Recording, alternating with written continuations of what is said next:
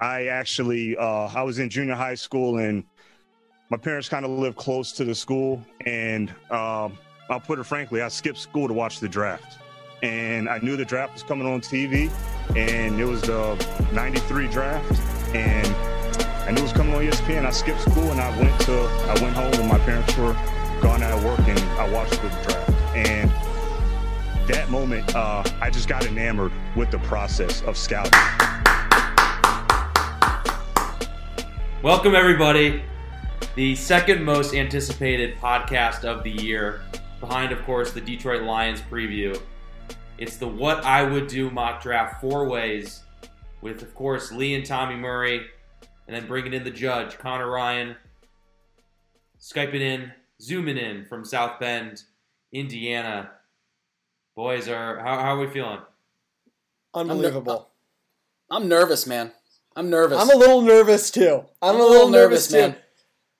Uh, I want to say too, Klepp. I know this is kind of your job, but part of what makes me nervous, I think, is the fact that we got a little trade action happening. We went all in. We're, Yeah. we're doing the trades. We're going to kind of police each other a little bit here. But you know, man, this is the real deal. With each year we've Yeah. been doing this, we've kind slowly, of slowly but surely, we keep improving. We do, right, yeah. first year we went one through four, just kind of robotic. Last year we introduced the element of, of drafting our own teams, uh, and this year we're, we're bringing in the trades. Not really sure how it's going to work. If any will happen, it's it's kind of unclear, uh, but definitely an exciting time. Uh, let's just get into it real quickly, though. Quickly run through the teams that we are representing, starting with Connor. Connor, who are your eight teams in this? What I would do mock draft.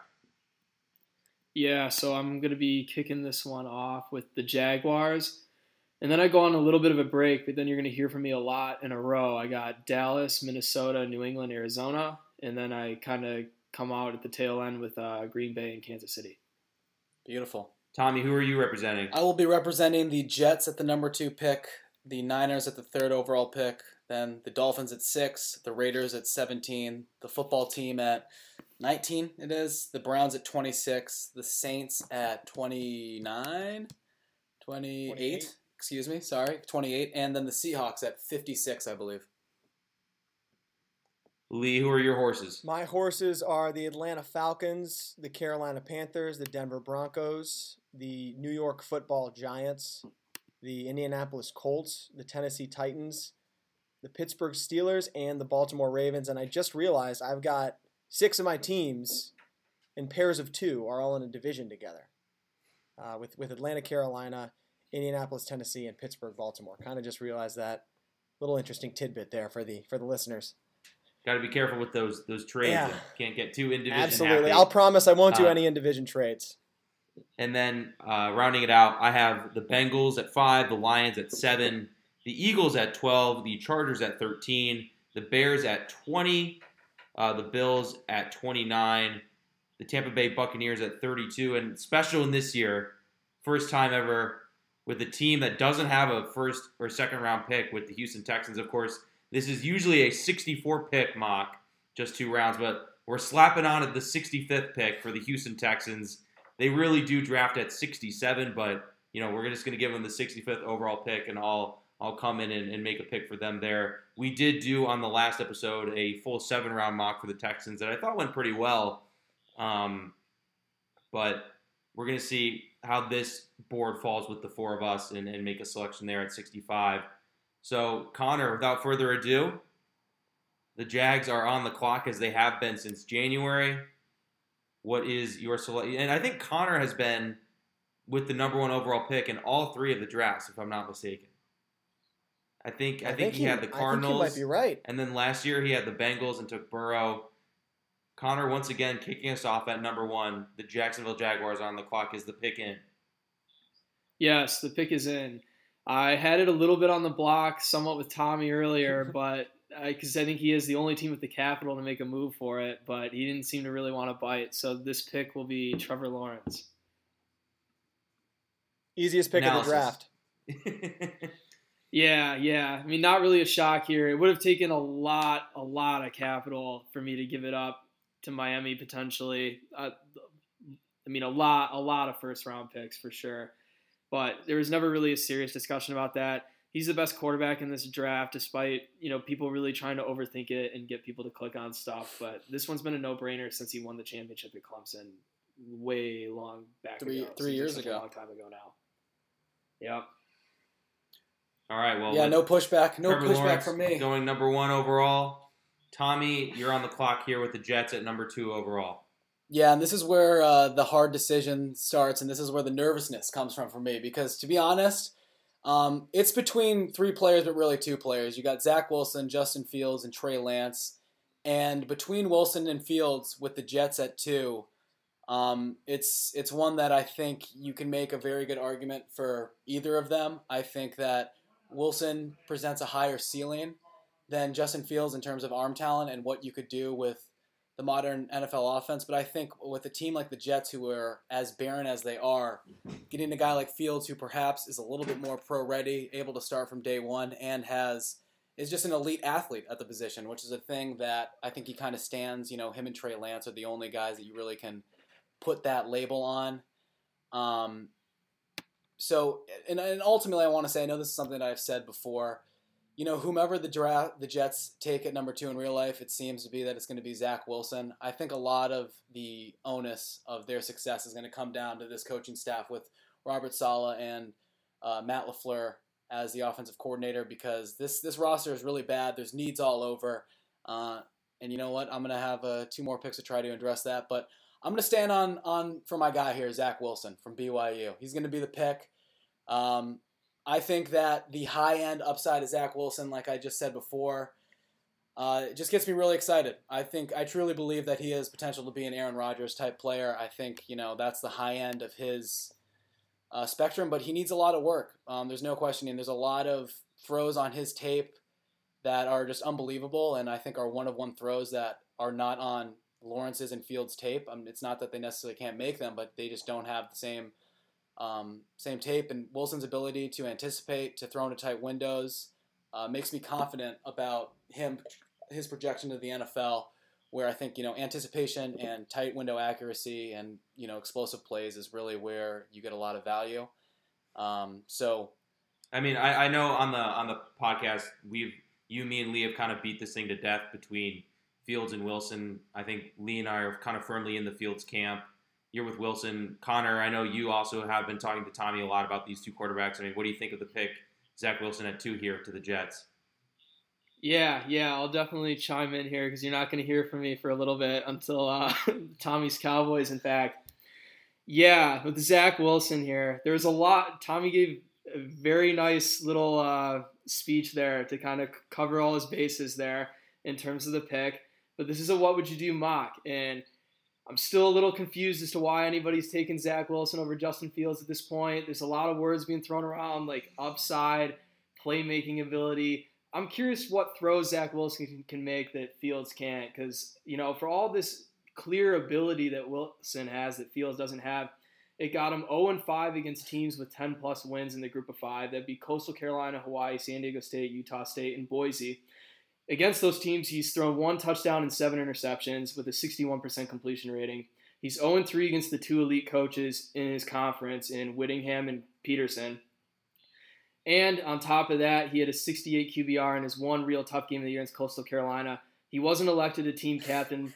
He got mugged in that Coastal Carolina game, and none of his O line came to step up for him.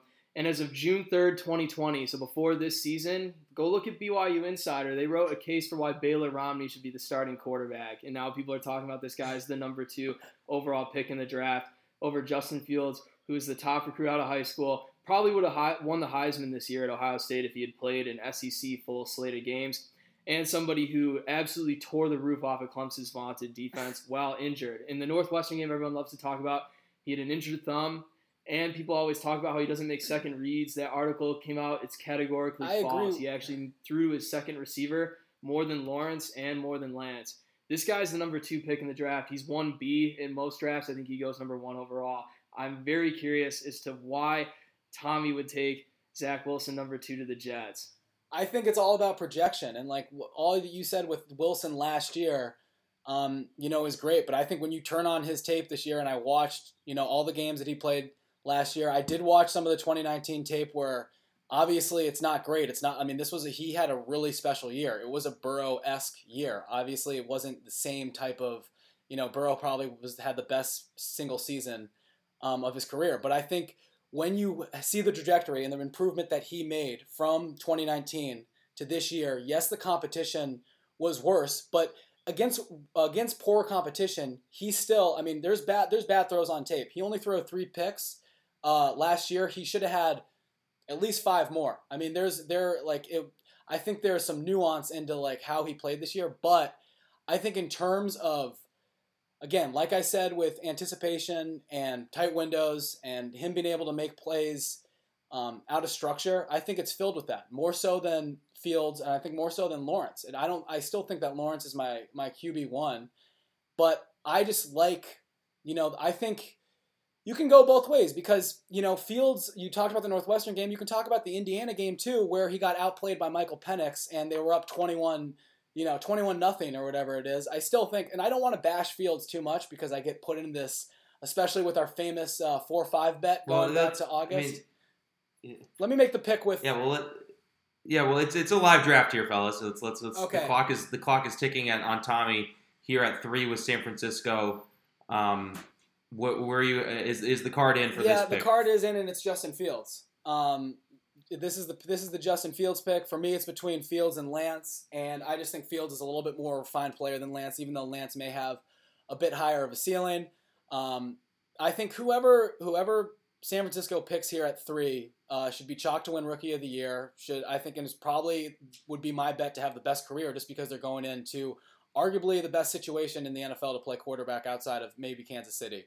That's just kind of what I think of that situation. I think you know, it, it sure looks like in, in real life San Francisco gonna San Francisco's going to take Mac Jones here, but for me, getting an athlete like Justin Fields who can operate within this system, I think it's kind of similar to what he had at Ohio State. I don't want to put this as a knock against Justin Fields, but he, he's playing. I mean, Garrett Wilson and Chris Olave are, might be the two first receivers off the board next year. He's playing in a you know an NFL S system with a great offensive line, with unbelievable coaching from Ryan Day and a great offense. And I okay. think he kind of gets a similar situation here with San Francisco and Kyle Shanahan and the weapons that they have and the potential to even add more throughout the draft. Um, and, you know, this is a Super Bowl contending team that gets a really elite prospect like Justin Fields. If you want to make that point about Fields, I just want to say the talent differential was probably the same when you consider the fact of who Zach Wilson was playing against. I, so, I completely agree. I agree. When it comes to guys like Mac Jones, Justin Fields, they're playing with superstars. We get that, but they're playing against superstars too on some level, and um, especially when they're in the college football playoff. And a player like Zach Wilson, you know, his toughest game was Coastal Carolina. Played against you know some hampered teams this year, UTSA, uh, you know, you name it. So the talent differential is is, is much different, and and I would say that it's kind of a wash. Yeah. At that point. Lee, I completely agree. I just kind of wanted to say, I just wanted to like put that out there, and you know, there's a lot of like there's throws on Fields tape where he's giving a shallow cross, a five yard throw to Chris Olave, and he's taking it to the house. I just you know, and I think you know it's kind of I was bringing that up schematically because I think there's some similarities with San Francisco and kind of a lot of the weapons that he would have that are on the roster right now in Deebo Samuel and Brandon Aiyuk and Kittle. It's a lot of that. I think it's there's some familiarity there. Um, and, and to take it back to New York, it seems like they're going to try and run a similar system. So this is, you know, I don't think that this is a, you know, this is a tough, this is very tough for me. I really think I don't want to be put into like, oh, I think Fields is not good camp, but maybe I just, you know, maybe I'm biased and I, I just really like Zach Wilson a lot. I really like what I saw on tape, and I think him continuing to get better if he does not improve. Both these players have to improve. They both have you know downsides to themselves, but the ceiling of Zach Wilson, I think, is is truly truly special. And it's not that Fields isn't uh-huh. as well, but I'm just gonna plant my flag on that hill. You're doing it I'm, your way. I'm doing it my way, and I knew, and I know that I'm in the minority here uh, with with you, Connor, and Klepp. So. And me. Um, Don't forget Lee, me. Lee, I, I, yeah, and, and Lee. Lee, you're on the clock here with the Falcons at four. Uh, are you going to make it the first time in NFL history that quarterbacks have gone one through four in the draft. Is the pick up for sale? Uh, what are you looking at here? I'm doing the pony in the draft room, and I'm going to make that happen with Trey Lance being the selection here. Um, he's my number two rated quarterback ahead of Justin Fields. Kind of for similar reasons why Tommy said Zach Wilson's headed Justin Fields. Not stuff that necessarily is resume centric, more so the projectability side of things. Um, I'm in love with Trey Lance as a football player. I think the sky is the limit for this guy. I love his physicality. I love the way he plays the position. He play he he plays. He's got a high IQ style of quarterbacking, in my opinion, and I think that's a big part of the reason why he didn't throw an interception and had arguably one of the best uh, seasons in FCS history, winning a national championship and the Walter Payton Award as an 18-year-old redshirt freshman.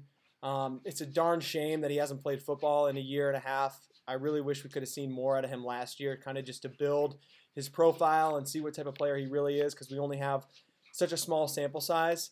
But that all being said, um, I think that, like I was talking about with the potential, with the situation Atlanta's in, I don't consider Matt Ryan to be necessarily the quarterback uh, he once was three, four years ago. I think we've seen a steady decline the past couple years, and I think that Atlanta should be looking to their quarterback of the future. And I think Trey Lance, in my opinion, would be a steal at this pick. Um, and even if he sits year one behind Matt Ryan, learns the offense, gets immersed in the culture a little bit with the new coach and GM, um, and, and, Atlanta can get this thing running next year with a guy who very well could be uh, their their quarterback of the future. Yeah, and one quick note too. I mean, we talk a lot about oh, Matt Ryan's there. They might stick with him. Lee, I think this is the correct decision. This is what I would have done if I was in your shoes. I don't think you should let maybe an awkward situation or like mm-hmm. the fans, you know, wanting to play Trey Lance preclude you to, from making the, the correct decision um, for your franchise going forward. Uh, so Trey Lance goes at number four. I'm on the clock now with the Bengals. Uh, this this pick was getting a little action earlier from Connor. Connor was nibbling, seeing what he could maybe get, but uh, I feel extremely confident just sitting here and taking who I think is the second best player uh, in this entire draft class, and that's Penei Sewell. Um, I was thinking about this pick a little bit earlier today. You know, where would I have ranked Sewell if he was in this class, in the tackle class from last year? Um, obviously, it, it's I'm never really going to know just because I really loved Mekhi Becton, and then with the way that he's played uh, in his rookie season, that kind of bolstered how I felt about him, or you know, made me believe in that uh, ranking even more. So I think I probably would have had Sewell second um, behind Becton if you kind of combined the last two tackle classes. But I think this kid is pretty special, and goes without saying. I mean, Joe Burrow is in is in the uh, uniform photo shoot, and he's got a big old scar on his leg. All right, and then we had the conversation about Ja'Marr Chase, right, Tommy, who helps Joe Burrow more. Oh, would Joe Burrow be injured? You know, if if you know, you take Sewell, he still might get injured. Well, I know damn sure he's going to get injured if Chase is on the team. All right, because we need to fix this O line. There's more of it coming They're in better, the second round. Be. It's going to be a big, it's going to be a big ugly draft uh, for the Cincinnati Bengals. But I feel very happy getting Penei Sewell uh, with this fifth pick. Uh, so, so Tommy, you are up with the Dolphins at six. Uh, and I would like to formally announce that the pick is for sale. If anyone wants to come up, we have any takers? I no. I'm I'm good. I'm good. Yeah. My squads are good. Connor, any quarterbacks you uh you're eyeing? No, not at this time. Although depending on what you do here, I might be calling Klepp's line in a minute. Lee, you got a, a team you're picking for in uh, Colorado, Clat State. You got a trying to try and come up. Why would I want to come up? Get a quarterback. Compete. You're gonna take a quarterback. I'm just saying, ensure that you're getting a quarterback. No. All right. I think Connor might break your heart in a little bit. Maybe. Um, so for me, this is between three players. I think if Sewell were to fall to the Miami, um, I think Miami needs help on their offensive line. I think there's a lot of average players on, uh across that offensive line. If Sewell were to fall, um, it would be a conversation for me. But for me, this comes down to Kyle Pitts, Ja'Marr Chase, and Jaylen Waddle. Um, I think that, you know, I think Pitts offers the perfect combination of those three players of floor and ceiling. They're all very high floor, high ceiling players. Um, Waddle and Chase is very close for me in terms of receivers, just because I really think that I mean what Ja'Marr Chase did with Joe Burrow in 2019 was a special, special season. He was truly unguardable, brings a complete a physical skill set that uh, is NFL ready. I've made the comp before. He reminds me a lot of, of A.J. Brown and what we've seen A.J. Brown do in Tennessee. Um, Jaylen Waddle, special, special player. He's he's middle class Tyreek Hill. That's what I call him. Middle class Tyreek Hill. He just needs he needs to put some stuff together, and then he'll be Tyreek Hill. I think he I think he has that ability. But that being You said, were saying that about Ruggs last year. I, Let's not I, forget I it. was about to say, and this is for real. I know I know I said the same thing about Ruggs literally a year ago on the four way, but I was an absolute philistine saying that because Jaylen Waddle has the twitch. He's got the twitch. Ruggs doesn't have the twitch. Ruggs is a straight line guy. But anywho, um, I'm gonna sit here and I'm gonna take Kyle Pitts because I think Kyle Pitts is a truly transcendent receiver receiving talent, and he just so happens to play tight end. I think the possibility of Pitts, Mike Gesicki, DeVante Parker, I think that really gives you know Tua a great shot, and this kind of comes back to the conversation we were having with Cincinnati and O line, you know, protection versus uh, receiving talent, and I think Miami does have a better offensive line than Cincinnati, but it's not by much. But I think if you really want to see what you have in Tua, you need to surround him with the most elite receiving talent that you can, and I think that Kyle Pitts gives this team a true alpha difference maker um, from day one. And I think the thought of him and Gesicki and what they can do in terms of 12 personnel and just trying to defend that, um, and then also having you know DeVante Parker and Will Fuller, who seems to be on a rental potential rental type deal.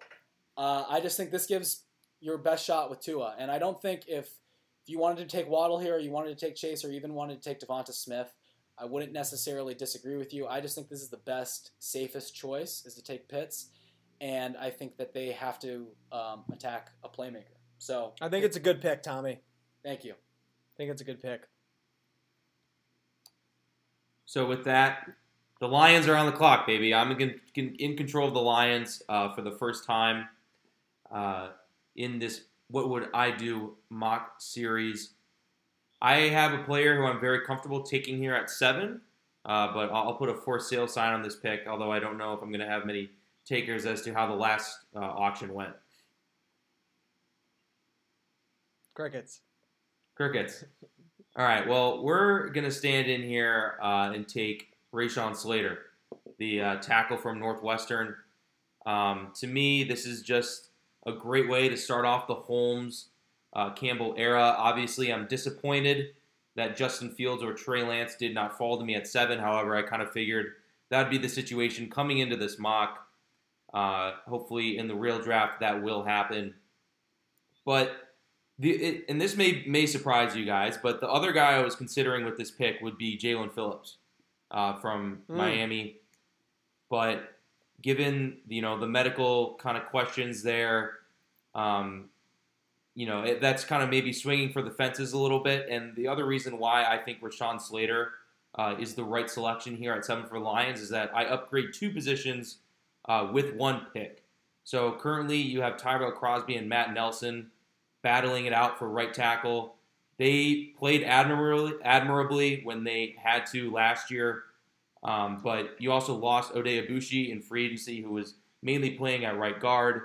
So while the left side of the line is pretty strong, the right side you have questions because Vaitai isn't really a tackle. And so I'm able to move Vaitai into the right guard spot, which upgrades that spot uh, over a guy maybe like forcing Stenberg to play there and then I upgrade the right tackle position over Tyrell Crosby and Matt Matt Nelson, which they can be fine depth swing tackles if injuries happen, which they do along the offensive line frequently in the NFL. So I feel very uh, comfortable with my starting five offensive line. I think it would be one of the better offensive lines in the NFL, honestly. Um, and it opens up room in the run game for D'Andre Swift. Uh, that's one of the I think the things that I like about Slater the most is his ability to get to the second level, uh, blocking in the run game, and you know a little more time for Goff. Obviously, I know with some of the receivers on the board, I would have considered Chase for sure.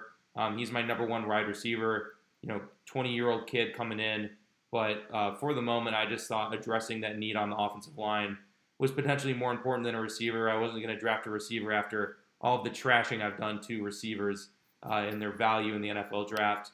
We'll see what how the board falls to us in the second round, but for now, Rashawn Slater is going to be the pick here at seven. And on the clock now is Lee with the Carolina Panthers I would like to. after making the big trade for Sam Darnold. I would like to say that I uh, I disagree with the pick, and I think it should be a receiver, just for the record. Let the record Gladly- show. Let the record Gladly show. have it on the record. I- That's what this is for. I baby. love it. A year from now, when the Lions are taking their quarterback, Who would it? Who would it? Hey, just who would it have been? I think it would have been Ja'Marr Chase for me, or Alright, Waddle. fair I think you can make an. ar- It's it was close. Yeah. uh, between Chase Phillips and I think Klepp, this will be Slater, but- very interesting, especially. I mean, who knows if the Lions actually do this or what direction they go in. You know, whenever they do secure their their future quarterback, you know how we'll view you know Rashawn Slater versus uh, Ja'Marr Chase. Like eh, three years from now, I think it'll be. Uh, I mean, just to put a quick bow on this, I think it's kind of ridiculous how in, in most mocks you see the receivers pushing down the offensive lineman. With my Bengals and, and Lions picks here, I'm I'm making it so I, I think it's right that the, the, the O line, the big boys, go first. All right, little boys on the outside, wait your turn. Q Sinatra, baby. Uh, Q yeah. Sinatra. Lee, uh, Lee, you're on the clock with the Panthers. I am. This is a really interesting position considering the way the board has fallen with both tackles being selected. Um, Carolina's biggest need, I would say, is that left tackle position. Greg Little has not really been up to snuff in his first two years in the league, and Cameron Erving they signed from Dallas, but I don't really view him as anything better than you're kind of that OL six guy that is is not necessarily someone you really want to start, but God forbid an injury happens, he can slate in and be be average at tackle. Definitely need to address the offensive line, but just with the way the board has fallen right now, and the offseason has gone, acquiring Sam Darnold, um, I know they have this that they have a need at cornerback as well. You know, AJ Bouye is not going to plug up that hole that they had at corner, but I love what they did in the offseason defensively, signing Denzel Per- Perryman, signing Haason Reddick. Um, obviously, had a really bang up draft last year defensively, and I think that that puts me in a position, uh, it- being the GM of the Carolina Panthers, to say, hey, let's look at the board and let's take the player, the best player available here, and let's take the guy who's going to help our new quarterback succeed. Um, they lost Curtis Samuel, who was a fairly significant part of their offense this offseason. And their third receiver on the roster right now is David Moore from Seattle, who I don't necessarily think the world of. So I'm going to go ahead and take my number one receiver, and that's Devonta Smith out of Alabama. Um, I believe that he can elevate this offense to have kind of a three headed monster on the outside while also using Christian McCaffrey and what he can do in the running game. Um, I believe he's the best receiver in the draft. This has been kind of a theme through the first eight picks. I'm doing it my way. Um, I know there are other really good receivers on the board, but this is just kind of the way I see things. And I believe Devonta Smith can be an absolute superstar if put in the right position um, and open up a lot of things for DJ Moore and Robbie Anderson, the other two receivers they already have in this offense, and just kind of let Joe Brady get to work uh, scheming up offensive game plans. So Devonta Smith is a pick here at eight for me. Like that pick, Lee. Uh, Denver, you're right back at right it. Right back at it. And I will go ahead and formally put this pick up for auction.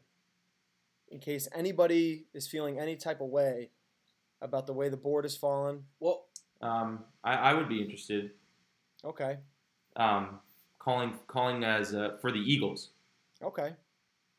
Um, so just a, a, a jump from 12 to 9. I also potentially could be interested Um, with the. let me let me take a look at, at what I have with Philly. Yep. This is a spot as the Broncos where What are you looking for, Lee? What am I looking I mean, I don't want to move back too far, but I'm kind of in a position right now where obviously the consensus would say, hey, and I'm part of that consensus, I guess, where it's like, I don't think the world of Drew Lock. I do believe they need to address the quarterback position. But in hmm. my personal quarterback rankings, I have Mac Jones as a late first, early second prospect. And I'm not going to take that leap of faith right now to draft him in the top 10 just because I don't necessarily think that that's where the value lies in this position. I would rather kind of assess where I'm at in the second round, um, uh, you know, based on how I view this quarterback class. Um, so when Klepp said Eagles, I mean there there are some good play, Uh, you know. I'm, I'm Lee. I'm willing to I'm willing to throw you my, my third this year. Your third this year and and Yeah. twelve. It's it yep. it- It's it's it's the 70th overall pick. So right at the top of the third round there, and you only got to come back to 12. I'm, I'm I'm taking that. That's a All right. trade I'm willing to take. Trade has been completed. So this is nine for 12, a swap in the first round. Uh, and then I'm throwing you the 70th overall pick. in the draft. Well, I am taking Ja'Marr Chase with this selection. Um, I think in terms of Hurts, you need to do everything you can um, to at least see for this next year what he can do, right? Um, and then go into next season. Hopefully, you got those three first round picks, barring Wentz um, playing over 70% of the snaps. And you can make a decision using one of those picks to get another uh, quarterback, maybe packaging him up. Maybe you play so poorly next year, which their roster might dictate. Um, I also really I like Ja'Marr Chase much more than I like Jaylen Waddle. So the difference there, I wasn't really going to take Waddle if he was there at 12. Um, and I was concerned that the Giants would be interested in Ja'Marr Chase. Uh, there at 11. So that's kind of for me, just throwing the third the, the third round pick and having all that extra capital from the Wentz trade, from the trade with the Dolphins. Uh, I felt comfortable making that decision uh, for Ja'Marr Chase, who who is my number one wide receiver. Yeah, Klepp, I think it's a great move for the Eagles. Um, not much disagreement there. I will say, I do want to talk about the Broncos trade. I you're probably going to be able to get Mac Jones at 12 Lee if if if you're going to do that, which I would hope you would. Um, I just would never be able to take that risk, just because I think Mac Jones is the most pro. I would rather have him than Davis Mills or Kellen Mond um, going into 2021. And if Mac Jones, you know, I I just think I've said it multiple times. I think we all think it. Uh, maybe me to a little bit more of extent. I just think Denver really is a quarterback away from being a real contender uh, in the NFL and, and, even more so the AFC. So I just wouldn't want to risk losing that opportunity. Um, Connor, you're up here with the Cowboys. Uh, your first pick since the first overall selection. What direction are you you going to take the the star in? You had him last year too, so we're, we're building. Yes, yes, I know. These are some of my more unpopular picks last year. They did not pan out as of right now, anyway. It's still a little early. K'Lavon Chaisson and Cole Kmet. Hey, yeah, Never forget. Cole Kmet's been Never not forget. that bad, but yeah, and they still need a tight end this year. Yeah, but uh, what club could you repeat what you gave up for that trade real quick? I gave up uh, the 70th overall pick just to move them from 12 to just 9. To move up. Okay. Yeah, I was thinking about possibly trading with myself here before you took Ja'Marr Chase with the Packers and making a move up. But I think for the Cowboys, I'm happy being here.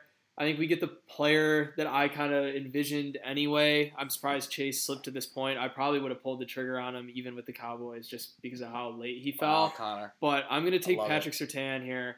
I think that's what this team needs. He's an elite corner, and to get him at 10, I think it's a just a nice spot for the Cowboys. Obviously, Pitts is long gone at this point and I don't really feel like reaching for Freiermuth or like Brevin Jordan at this point at ten in the draft right now. So Surtain's the pick. Very nice. Love it, love um, it, Connor. Definitely, it, Connor. definitely, kind of what even you know the people in the media are saying too for, uh, for the Cowboys there between Surtain and Horn. Pair up the Alabama boys, Tre- uh, Trevon Diggs and Patrick Surtain. They're in Dallas. The Giants are on the clock. That means Lee is back. Um, where where are we heading with this selection, Lee? I'm interested to hear. Yeah, it's it's an interesting spot. Um, the Giants have made some interesting moves this offseason. They signed Adoree Jackson for a fairly expensive price. Um, not in love with Adoree Jackson as a player necessarily. I think he's all right. Don't know how much I trust him to come in and be a, a consistent, solid corner for the for the uh, for the Giants. Um, also built their defense a little bit with Ifeadi Odenigbo and Ryan Anderson. Um, but they lost Dalvin Tomlinson, which I think is a fairly big deal, and uh, we're going to see how that affects their defense this year. But also, I gotta I gotta mention the Kenny Golladay signing as well on offense, and getting Saquon Barkley back should give their offense a boost. So the way this roster is kind of shaping up, I, I think that they can compete. It really just comes down to Daniel Jones. Um, I really do think that this is a pick. I don't want to be too like that, but this is really a pick I would consider trading at this point. Um, and if you guys would allow it, I mean, there's one of my own teams that I would trade up with for this pick, and that and that's the Tennessee Titans. Um, I'm interested in moving up for it. I don't know if you want to do it. Though. I also, I also could be interested in moving up for it. Okay. Um, with Miami. Uh, well, Miami. Lee, you get the first right of refusal here. I mean, we, we have to approve it, but if you want to Yeah, well, my idea. orchestrate your my idea was that the Tennessee Titans, I was going to get aggressive with the Titans and trade my number 22 pick this year and a first round pick next year for the 11th pick and a third round pick next year. yeah, I think that's I think I would do that if I was the Um, Giants. Yeah, it's fair, and it's probably better than what I was going to offer, to be honest. Yeah, I I'm not gonna hold I I'm not gonna hold it up. Um, I don't think you could get a third round pick. I don't think. you All right, know. I'll just do a fir- t- the first with know. Tennessee then for 11.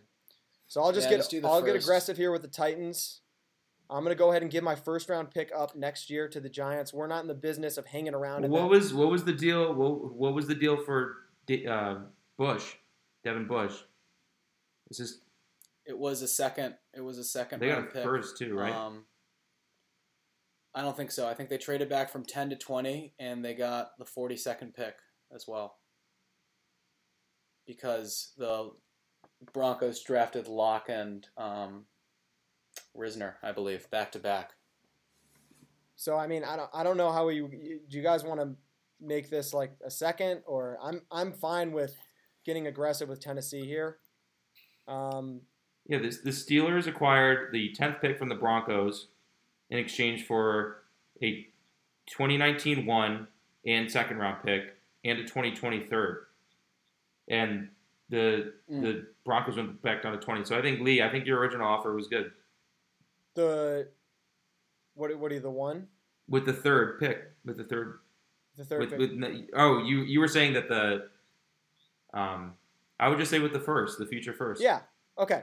Yeah. So I think I've the done future that. first is a- Tennessee's trading up. Like I was saying, Uh, we're not in the business of uh, you know hanging around in the division. We want to win the division. We want to make a Super Bowl run. I don't think the Tennessee Titans window is getting any more open. I'm gonna keep. I'm gonna keep that second round pick in my back pocket. I don't want to trade that. I'm gonna trade a future pick here because I want to get aggressive and I want to go get a playmaker to replace the gaping hole on the vertical offense that Jonnu Smith and Corey Davis are leaving um, behind with their departures not necessarily in love with Jaylen Waddle as a top 10 fringe prospect, but I do think that he's worth the pick here, and that's who I'm going to take just based off the fact that this Tennessee Titans team, outside of A.J. Brown, you know, their second best pass catcher is arguably their Anthony Firkser or Josh Reynolds. And that quite simply just cannot be the case if you are in any business of trying to make the playoffs or make any type of impact in the playoffs. I believe this team has a strong culture. I think they're well coached. I know Arthur Smith left he was kind of their offensive guru, but I still think that the keys are there for them to compete in this division. They always, since I've been watching football for the most part, the past five, seven years, they've been hanging around in that playoff conversation year in and year out. Um, and I do think that they really need, they desperately need some weapons on offense to kind of get them, you know, back to where they were last year with those departures, like I mentioned. So I got aggressive here. I'm going to go up and get Jaylen Waddle, the receiver out of Alabama to pair with AJ Brown and give Tannehill another toy in the in, in that passing game to play with because he really only has one at this point, the way I see it. And from the Giants' perspective, I just Yeah, was I not think- really in love with taking Waddle at 11, um, just because I don't really think it's that much of a need, and I think that them moving back might be in their best interest this year, just based on the way their roster shakes out and the value of this draft lines up. Yeah, I think it's. Um, I mean, I don't want to trash the trade too bad because I think you're getting a really. I think you're getting a really special elite talent in Jaylen Waddle. But we've talked about it before. I just think Tennessee, man, they've got a lot of needs. And Kept that second round um, pick, though, baby. giving up a- Second round pick. I mean, I Lee. I mean, Um, I don't know. I don't want to push your. I don't want to put your feet to the fire a little bit. But why not just try and trade up for a guy like Rashod Bateman or pick Rondale Moore at? Because Because I believe Jaylen Waddle is in that class above those players. There's a reason why there's a big three receivers this year. I don't think it's any secret who the big three receivers are. And I believe that those three guys are in that position because there's really not nearly as many concerns surrounding them as there are surrounding players like Rashod Bateman and Rondale Moore. Um, so that's why I don't want to leave anything up to question. I don't want to. I love Rondale Moore, you know I do, but the injury concerns. I guess you could say the same thing about Waddle, but and just the size and, and can he play outside? All those questions with Waddle, I have answers to. Um, and I think that this is a guy who, you know, he could end up being the most dynamic receiver in this class. I think that's possible, even with how much I like the other guys. Easily. So I think that you Easily. need that Yeah. complement in order for AJ Brown to reach his potential, in order for Derrick Henry to reach his potential, and ultimately in order for Ryan Han- Ryan Tannehill to reach his potential. And I grant you that there are some holes on defense that are worth addressing. But I think signing Bud Dupree, I obviously like that more than you. And Janoris Jenkins, not the corner he once was. But with him and Kristian Fulton, I'm comfortable enough to say, hey, we're going to give up a first round. This is all about getting aggressive. We're giving up a first round pick next year because guess what? We're going to be picking 20 to 32. And hopefully we're going to be picking at 32 because we're trying to win a Super Bowl right now. That's the mentality and should be the mentality in Um, Tennessee. Derrick Henry's not getting any younger. Taylor Lewan's not getting any younger. Uh, Ryan Tannehill, you name it. So this is why I got aggressive and made this move. Lee, you're back here at 12 with the Broncos. Uh, what's the pick here? I'm going to go ahead and draft Micah Parsons, linebacker out of Penn State. I'm going to pair him with Josey Jewell, uh, who has been an absolute stud at linebacker for Denver. Um, not very comfortable with Alexander Johnson being the starting linebacker this year. I think bringing in Micah Parsons would ultimately, quite frankly, complete this defense and make it a top three, top five unit in the league. I love this secondary. I love Josey Jewell. I love Micah Parsons. He's a top 10 player on my big board. Obviously, you still got a, a couple good years out of Von Miller. Bradley Chubb is a rising star. Some good pieces up front. I just think this defense is going to wreak havoc. Um, you got, already got some great receivers, and like I said about quarterback, I'm really not like I'm not in love with Mac Jones. I've never thought from the minute the season ended, I thought, hey, Mac, Mac Jones could be like, hey, he could be maybe like the 25th pick, 23rd pick. I, I'm not. He's not a top 10 talent in my opinion. I don't think he's the type of guy you're going to draft and he's going to come in and be an immediate huge upgrade over Drew Lock. Like I think there's other quarterbacks in this class that can, you know, compete on that level that Mac Jones can compete at, and I'm not going to draft him 12th overall just because, you know, that's kind of what the media would would sway me into into doing. Good. Uh, Yeah, I think Yeah. I think it's interesting. I mean, and I I, like I think pick. it's it's. I mean, and not to mention you picked up the 70th overall pick. I did. Might have gotten the same player who you know you were going to draft at that point, um, too. So Oh. um, the Chargers are on the clock. It's it's me picking, and I'm in an interesting spot here uh, with the Chargers. They made a lot of moves along the O line, uh, and I've got two guys on my board that are very close to each other. Um, but I'm gonna I'm gonna see how the cards fall. Um, there, there's some nice tackle depth in this class, and I'm gonna go ahead and take J.C. Horn here and get a nice Woo. little uh, piece for for Brandon Staley here at 13 uh, for the Chargers. Um, you know they have a hole at, at, at the corner position. Um, they've got some guys who are a little underrated. Hopefully, Derwin James uh, can play an injury-free season this year too, but they need to to to get some young energy with J.C. Horn into the building. Um, you know, I don't think he'll become a Jalen Ramsey type, but I think it just gives a um, you know, I think he will end up being a number one corner in the league. Got great bloodlines, got the attitude for it as well. And hey, man, in the division with Patrick Mahomes, you can't get enough of of these guys who who can cover receivers. So uh, I'm going to take J.C. Horn with the pick. Um, you know, not, not to give too much. Well, I'll, I'll just kind of give it away with this. Um, or I'm not to give it away with this pick for for Connor. Excuse me, but uh, I was thinking about Darrisaw there as well. Um, but I think just considering who I think will be available at the corner spot uh, in the second round uh, compared to tackles, uh, I'm going with J.C. Horn, son of Joe Horn, uh, there at, at the 13th overall pick. And Connor, you're on the clock with the Vikings. No second round pick. So uh, unless you kind of do some gymnastics, might be their only pick uh, in this mock. What are you thinking here at 14? Yeah, you kind of teed it up for me. It's going to be Darrisaw right here. I think they. Sh- Would you are you interested in a trade at all, Connor? I'll hear it. Yeah, what is it? Yeah, I'll hear it. Uh, the Washington football team would like to offer you 19 Uh huh. and 74 This year. for 14. Yeah, this year. Hmm. well, no, because I know what you're gonna do with it. So no, I'm not. I'm not- No, you can't do that, man. You can't do that because you're because you want to. well, take now I got it. Yeah, now I'm gonna. Well, now that I know that's the case, I'm gonna. Tr- I could trade with myself then. Then I got to give myself a better offer at the Pats if I want to go bidding war. Uh well, sweeten the deal then, because I would take. I'd probably fucking I'm not Whoa! giving second round pick. Whoa. yeah. Because what if I want to only move back one spot? I can move back one spot with New England. Belichick's calling me, and I can only move back a spot, and then it's not so bad. You you can move back a spot for like a fifth round pick, but I feel I like could. you'd rather have if you're if you're taking a left tackle, I think you'd rather have the 74th overall. Why would I rather be you- behind two teams, the Raiders and the Dolphins, could easily both be going tackle here? Then I'm Well, getting then- the I mean, third best take- tackle on the board. Versus, Then take Da- take Darius off you want. I mean, I just think uh, I'm giving you a good offer. I don't. Um, You're, to- I'm gonna be right behind two teams that are gonna take tackles most likely. okay.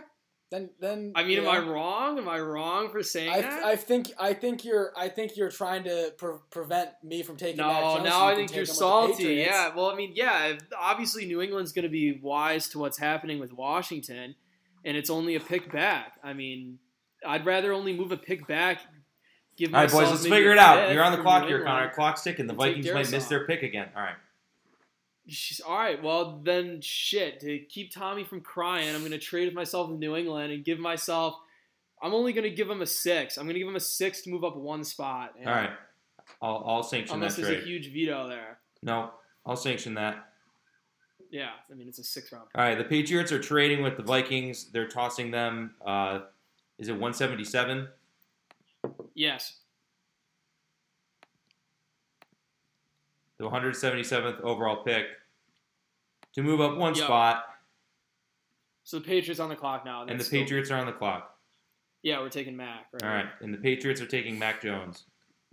Yeah. Yeah. Little insider trading Mac there, but it's okay. Yeah. No. Well. Yeah. I don't. You know, it's realistic. It I is mean, that easily could yeah. happen on draft night. So you know, it's and it's what would we do? I, that's what I would do if I were New England and Minnesota. I don't want to take the third best tackle when I can get Darrisaw here. So now I just got a six round pick out of it, and I'm getting the guy I wanted there. So thank you, Tommy, for that. And it'll be Darrisaw for the Vikings. Cool. So a little quick quick analysis on those two picks. Mac Jones uh, Yeah. goes to New England. What do you think of that, Lee? I think it's a good pick. I mean, I think Mac Jones is a good player. Like I said, I wouldn't take him at 12 with Denver. Um, New England's in a little bit of a different situation, um, and I think they can kind of groom him into that position. Uh, you know, and New England also picking a little bit towards the middle of the second round as opposed to the early second round, which might be. I, I think that there might be a difference in kind of how the board falls with what they're going to get. So I understand the move, um, and yeah, I mean, I, I think Mac Jones would be in good hands in New England, and I think that they would be that would kind of be their their presumed quarterback of the future. Uh, so don't have any hate on that pick. And then Darrisaw goes 15 to the Vikings. Connor, you're back on the clock again with the Cardinals at 16. Yeah. So I'd, li- I'd like to make a trade. I'd like to offer a trade. all right, let's hear it. I'm not super keen on trading this, but I'll hear it. Well, you have no picks. You have 1649 and then 160. You have five, that's you have a big gap. We don't need anything. We've to been huge you- players in free agency in Arizona. With the Cleveland Browns, I'm willing to give you the 26 pick, so you move down 10 spots, and I'll give you 91, which is a third round pick. No. Nope. We're gonna decline that, and we are going to take Caleb Farley right here. Wow. Whoa. Yep. I like his size a lot. Not not concerned about the back. Nope. Dr. There he Ryan, No, we're not concerned. I wasn't concerned with Jaylon Smith either when everybody was concerned. And, Neither were the Cowboys. And there goes. Lee taking a lick. Um, Absolutely. I, I already won my Pitts bet though, so I'm in the four quarterbacks, Yeah. so I'm feeling good. I'm feeling good on that list. Yeah, yeah. Tommy, you're up here with Vegas. Um, obviously, a lot of moves along the offensive line during the offseason. Um, are we replenishing that? What, what are we looking to do? Yeah, this is a really uh, interesting spot. There's a lot of ways um, that I can go. Offensive line probably is the most glaring need. I also am interested in an edge rusher. Could go with another corner. I think. Uh, I mean, this team has a lot of needs. Um, but you know what? This is a pick that I've made a lot of multiple times before. Um, and the Las Vegas Raiders will be taking Jeremiah Owusu-Koramoah. Koramoah. Is that how you say it right? Connor? yes, woo, baby, woo, J O K. JOK. Um, he's my LB one. I think him and Parsons are a little bit different. I mean, they're. I think Parsons is a little bit more of kind of your three four outside linebacker. Would want, like to use him a little bit more of a uh, pass rushing role, but with Owusu Koramoah, I think he has so much per, uh, positional versatility. Uh, this team needs help in the coverage game. Um, and I think, I mean, obviously their offensive line got gutted, but I just think taking a guy like Teven Jenkins here, which is very tempting to me, and getting a high floor right tackle who I think really kind of fits that Raiders identity. Uh, I just think there's a lot more potential with JOK. Um, I think he's going to be an instant impact player from day Does the, one. Uh, the fact that Um, he's you 215 worry you at all in terms of his ability to play linebacker No. in the league? Not at all. Not at all. I think that's Darius Leonard plays at 215. I think it's more about the mentality. And also, I think with Kwiatkowski and Littleton, you can play them with them, but they don't really have, they can't really afford to like not play those players. So I would use Owusu Koramoah as kind of like, he'd be my Kelce guy. I'd throw him on Kelce. I think you can just, he, uh, Klepp and I talked about him a little bit, and I talked about him. Yeah, but he plays at 215 learned that on a podcast Mm. a couple uh, a couple weeks that the Colts like him. Like, I mean, it's the future of the NFL. Like, we're seeing these safeties. It's all about versatility. It's all about speed at the second level. Um, I just think this is uh, a guy that fits kind of the Mayock Gruden, um, you know, mode. I think this is what you go for in the first round. You go for high upside. Um, and I, I thought about a corner here a little bit too, my guy, but I think you've invested a lot of capital in corner and just getting a true defensive chess piece difference maker like JOK uh, is too much for me to pass. Tommy, you're back so- with uh, the Dolphins here at 18. After after selecting Yeah, Pitts at six, uh, who are you pairing them with in the second round now, or in the second pick in the first round? This is the second pick. Yeah, this is um this is a really interesting spot. Um, there's a lot of players that uh, I could be interested in here. Um, hmm. You know what? Again, we're gonna try and hit a a home run here. We're gonna believe in the depth of the offensive line class, and we're gonna take Jaelan Hmm. Phillips here um, at edge. Uh, I think there are some concerns, I guess, with his concussions and you know his health overall. But much like Connor did with Caleb Farley, I think you're you kind of can have a free ball here with getting Kyle Pitts, and I think you're going for a high ceiling and I think a high floor player too if he's healthy. I think Jaelan Phillips probably is the best pass rusher from day one in this class. Needs they all need refinement, but I think from day one, I think if he went on when he's healthy and on the field is just a true difference maker. Miami is kind of lacking that across their defensive line. Uh, it's a really good defense, and I just like his potential with Brian Flores. I think we're going to try and aim for the fences here and try to andre- address some of our more tertiary needs uh, later on in the draft. So Jaelan Phillips is the pick for the Miami Dolphins. Oh shit, And my bad. um, uh, and you're you're back up with Washington ba- too. Yeah, I'm back up with Washington. Another really interesting spot uh, team with. I know I tried to get into the Mac Jones conversation, but since I'm not, I'm not going to reach for a guy like Kellen Mond right here. Um, I'm going to, you know, trust Fitz and uh, Taylor Heinicke. We're going to go in like that. We're going to try and win this division, which I think they can do currently. They've had a really nice off season. Um, This is very riveting television or podcasting entertainment. You know what? We're gonna take uh, Rashod Bateman here. This is something that we've talked about before on podcasts. Um, I think Rashod Bateman is close to that big three um, of the two Alabama guys and, and Ja'Marr Chase, and I think we're just going to continue to try and push us into a win now mode. Um, there's a need at linebacker. I thought about taking a corner here, but I think having a wide receiver trio um, of Curtis Samuel, Terry McLaurin, and Rashod Bateman, I think is, is really awesome for the future of this franchise, for who you're going to be taking potentially next year to replace Fitzpatrick. Um, I just think trying to make this offense more explosive than it already was last year with a defense that you know is going to be very good, especially with the pieces they added in free agency. Um, I, I really like this fit for Washington, so Rashod Bateman's the pick at 19. All right, well, that brings up me with the Bears uh, sitting at 20. Uh, Bears could go in a, a bunch of different directions. No, no quarterbacks I'm looking at here. Um, this is just a team though that does not have a, a lot of guys um, who, who show some promise. I, I think I would have taken Jaelan Phillips uh, were he here on the board. That just would have been too much for me uh, with where my, my big board is. But uh, we're gonna we're gonna make a make an interesting move here. All right, we're gonna get uh, Alex Leatherwood at, at tackle. Mm. Bring him into the building. Uh, Bama Bama starter for three years. Uh, we're good on the interior in Chicago, but with Germain Ifedi and Charles Leno, uh, we need some reinforcements on the outside. Uh, considered Eichenberg here, but just kind of wanted to go with, with Alabama and, and, and Leatherwood and the athleticism that he has uh, at, at, pick 20. Uh, the, the, the Bears desperately need offensive line help. It's not necessarily a, a, flashy pick. You could go in many different directions. You know, definitely also considered Greg Newsome, um, but gotta gotta bring in reinforcements to the offensive line because it's it's been a problem there for a couple years now. I like it, Klepp. That leaves me on the board here with uh, yep. the Indianapolis Colts. Um, definitely an interesting board here, the way things have fallen. Uh, Are you interested in a no, trade? I at think all? I'm going to make a pick here. I kind of like what I, I'm seeing here board wise.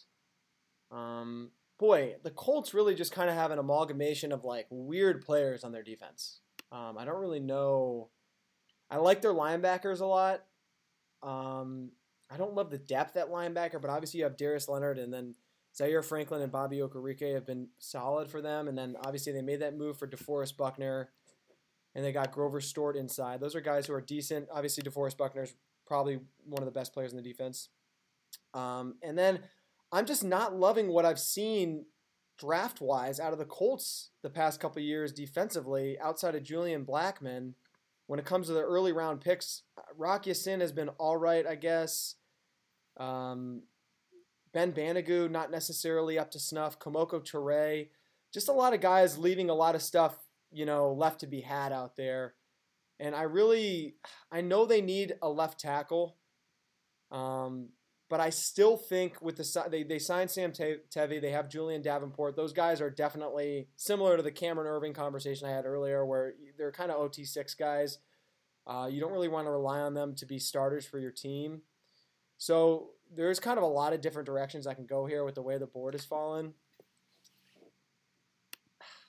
But I'm going to go ahead. I'm going to make a leap of faith here a little bit, and I'm going to draft Kwity Paye out of Michigan to come in and play off the edge because I don't like what I've seen out of the Colts uh, ends the past couple years. Tyquan Lewis and I, Isaac Rochell, not necessarily guys I want to be relying on.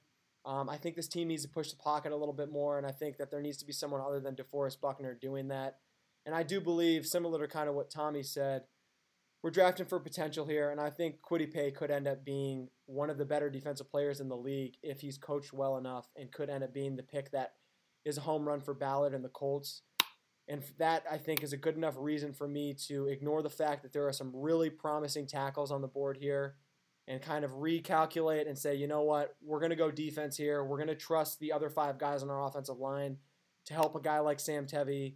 Um, you know, get comfortable, and, and, and we're going to rely on a guy like Parris Campbell to, to, to, to get healthy this year. We're going to ignore receiver in the first round, um, and we're going to let Carson Wentz work with the offense we have, and we're gonna we're gonna get a playmaker on defense here. So I'm going to go Kwity Paye out of Michigan, the 21st pick. And you're back up with the Giants. Back up with the Giants, and if I'm Dave Gettleman, the board has fallen exactly how I wanted it to.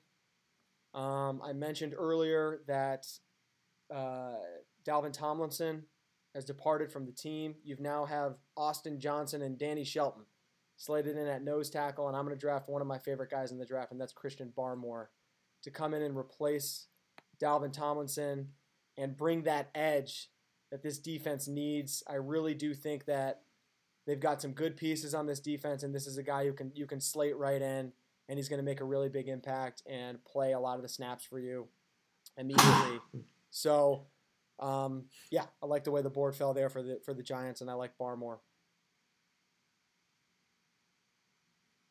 I like it, Lee. Uh, I'm back on the board with the Jets at 23. Um, anyone interested in a trade? I might be. Any takers? Yeah. Might be a clap. With Cincinnati. Oh wow. With Cincy? We're down at 38. Um, and you're at 23. Um, I don't know if that's too far for you to go, but It's gonna have to take. It's gonna have to be a, a special offer, I would say. special offer. I got. I mean, I got a. I got a third round pick. I can give you at 69 overall, right at the top of the third round. You're saying just 38 and 69 for 23? Yeah. Um, hmm. I think I think we're gonna have to decline right, that, unfortunately. Adam. Move along. Let's move along. Um, nice spot for the Jets.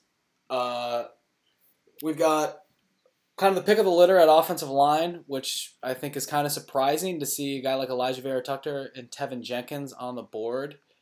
Um, I could go with a receiver. Uh, you know, this is you've you've drafted Zach Wilson now. How are we going to help him out? And I I really kind of do lean that way, but that being said, um, I'm going to take my corner number two with Farley being hurt. And that's Asante Samuel Jr. from Florida State. You have Bryce Hall from uh, Virginia, who I, I like last year. He's your number one corner. Um, and then you have Blessed Blashawn Austin, or whatever his name is. Um, this this team, you know, has a lot of needs. Uh, I think you can kind of go a, uh, a multitude of places, but Asante Samuel, I just really love Asante Samuel. I think he's a high floor, floor player, and I think he has a really high ceiling. Has a perfect combination of fluidity and instincts, and just from day one, I think is going to be the best corner on this team, and has versatility. And I really like what I've done with the Jets so far, getting Asante Samuel Jr. and Zach Wilson. Fair. Connor, or is it Lee? Yep. Lee's up with the Steelers. Yep. This one's no shock to Here our go. back judge nation. Um, I'm going to draft Najee Harris, the running back out of Alabama. Um, not much to say here that I haven't said before. I mean, I think you're going to draft him, and he's probably going to be the best player on your offense immediately. So, um, I think it's a really good pick. I think that the O line concerns for Pittsburgh are blown out of proportion. I understand that it's a position that needs to be addressed, but Zach Banner has been a solid tackle when healthy. Chumqua Okafor was a solid draft pick. I think they got him in the third round um, at left tackle. They signed BJ Finney. They signed Joe Haeg. They have some rotational guys. Like I said, it's still a position that needs to be addressed, but I don't think you're dealing with a offensive line situation of the likes of you know a Cincinnati or of Carolina or something like that. I really do think that this is a team that is maybe one offensive lineman away from from uh, from competing um, at the same level they were last year. So for me, with this team, it comes down to the fact that they haven't really had an explosive running back since Le'Veon Bell, and their inability to run the football last year, I think, cost them down the stretch. Once teams started to realize that they couldn't do that, um, their offense became extremely one-dimensional, and they were relying on guys like Benny Snell and James Conner, and sometimes Anthony McFarland, who simply just couldn't get the job done um, in terms of just being a starting running back in the NFL that can be relied on consistently. And I don't think you're going to have to worry about that with Najee Harris. So that's why I think he's worth the pick here at 24. Um, and like I said, you very you're very well maybe getting your best offensive player, you know, from day one. So Connor, you're here with the Jags at 25. Um, after taking Trevor Lawrence first overall, I'll throw out the same offer I gave Tommy with, with the Bengals if you're looking to collect an extra third. Yeah. No, I like where I'm at. and I like who I'm getting here. It's been kind of a slide so far. I Klepp's big respect to the big boys in the beginning, but then it's kind of gone away. I'm going to take uh, Teven Jenkins right here. Mm. I really like his size, 320. Everybody knows I love my big boys really big, and I think he's going to be a great piece to perfect to protect Trevor Lawrence. Cleveland at 26. That's Tommy. Yep. Tommy, I'll make you uh, the same offer. it still stands. We don't go interdivision. I We're know, not, that's we're not helping out Yeah, Cincinnati. Fair enough. We're, we're going for the we're going for the uh, the division title this year. Um, a lot of ways I could go here. Um, but I'm gonna I'm gonna do this for Klepp and I, who've been pounding on the table for this pick, and that's Zaven Collins, linebacker from Tulsa, going to Cleveland. Um, oh, geez, I accidentally picked Gregory Rousseau on the mock. Well, that's why you Oh, got to use mine. I thought that was gonna be a perfect end Yeah, result. that's why we got the share screen, Yeah, ex- baby. Exactly. Well, Zaven Collins is the pick. Great Guy just pick. weighed in at 270 and moves the way he does. I mean, I just instant impact, has versatility. He can even do some edge rushing if you want. I just I really like Zaven Collins and he's firmly planted as my LB3 and it's a position in need for the Browns who arguably have had the best offseason in the NFL and arguably might be the smartest franchise in the NFL too. So, Uh, Love it. Lee, you have the Baltimore Ravens, and this broke after we drafted the teams, but the Ravens and Chiefs made a bit of a swap.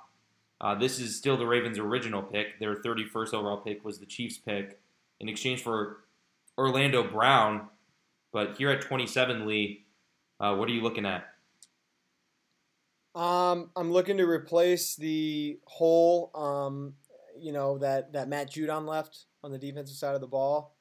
Um, I like the secondary here in Baltimore. I think they've got a, good secondary. I think they've got some solid linebackers with our boy Malik Harrison and uh, obviously Patrick Queen, the, the phenomenal rookie from last year. They're getting a little long in the tooth up front um, with Calais Campbell, Brandon Williams, Derek Wolfe, Pernell McPhee, even. Uh, but I'm just not really tempted to take an inside guy or even an edge guy at this point, just because the way the board has fallen, I, I, I don't think that the value is necessarily there. And like Klepp said, I'm, I'm picking again at 31. And guys, I'm going to do it at the risk of being a little redundant here. I'm going to draft Rondale Moore, the wide receiver out of Purdue. I Mm. know that Marquise Lee or Marquise Brown is small. I know that Devin Duvernay is kind of small. Um, but this team just desperately needs a receiver that they can rely on. I don't think Lamar Jackson has the prototypical pass ability to, you know, to, to feel comfortable bringing in a number one receiver that you can rely on to, to, to get open consistently because I don't necessarily think Lamar Jackson is going to be putting the ball there every single time. And I just think that you kind of have to fall into what your offensive identity is, and that's big uglies up front, running the football, and yak. And, and that's going to come from Rondale Moore and Marquise Brown, two extremely explos- explosive guys after the catch in different ways. Um, and the fact that Rondale Moore has fallen this far, for me, I, I'm I'm Big Ten bias, I guess, but this is a guy who is a no-brainer first round pick in my opinion. I was considering him with the Colts. I was considering him with the Giants. This is a guy who I think is going to come in and prove a lot of people wrong. Um, the injury history is sure is a concern, but this is football, so that's always going to be there. And I think this is a guy you can plug in, and from day one, very well may be the best receiver on your team. You can't rely on Sammy Watkins that much. You can keep Hollywood Brown as the deep threat and let Rondale do the work underneath, and Mark Andrews kind of be your vertical guy. Um, so I'm, I'm going to fall into that identity and pick Rondale Moore here. love the pick, Lee. Appreciate that. attack the middle of the field. That's where that's where Lamar's strengths are. And I was gonna I was gonna advise you the, that this would be a nice Trevon Moehrig Mhm. spot. But I'm really happy you took Rondale Moore because I was planning on That- taking him. that's why I took him too. I was saying Packers and Saints, like he, those are two prime candidates for him to go. Yep. Yep. Really heady. Um, Tom, you're up with the Saints now. Yeah. and we're gonna. I'm up with the Saints here at 28, and we're a little bummed we missed out on Rondale Moore, but we got my other Moore, Elijah Moore, my boy Elijah Moore from Ole Miss. Um, really fun watch, really The creative. pick is in. Uh, Okay. Pick is in Elijah Moore, uh, wide receiver from Ole Miss. I think this is the Saints' biggest need as a wide receiver to pair with Michael Thomas. Right now, you got Tre'Quan Smith, and uh, who do we got? Yeah, not Tre'Quan Smith. You got Adam Trautman at tight end. I just think you need to get. I mean, Jameis Winston. You you kind of have to build around him like you would a young quarterback. Um, I, and getting a guy like Elijah Moore, who is as versatile versatile as he is in the hands of Sean Payton, I think this is definitely where the Saints have to go, whether it's Rondale or Elijah or even a guy like Kadarius Toney. I just think getting a difference maker, playmaker, Rondale, uh, I mean, Elijah Moore reminded me a lot of Jamison Crowder. Uh, I think he's even a little bit more explosive and shifty of an athlete. I just think this is a really high floor player who I think has a really high ceiling as well too. And I just think he's going to step in from day one, be your slot, be a productive guy who can go for a thousand yards as a rookie uh, in this system. So love me some Elijah Moore. the Packers are on the clock with Connor.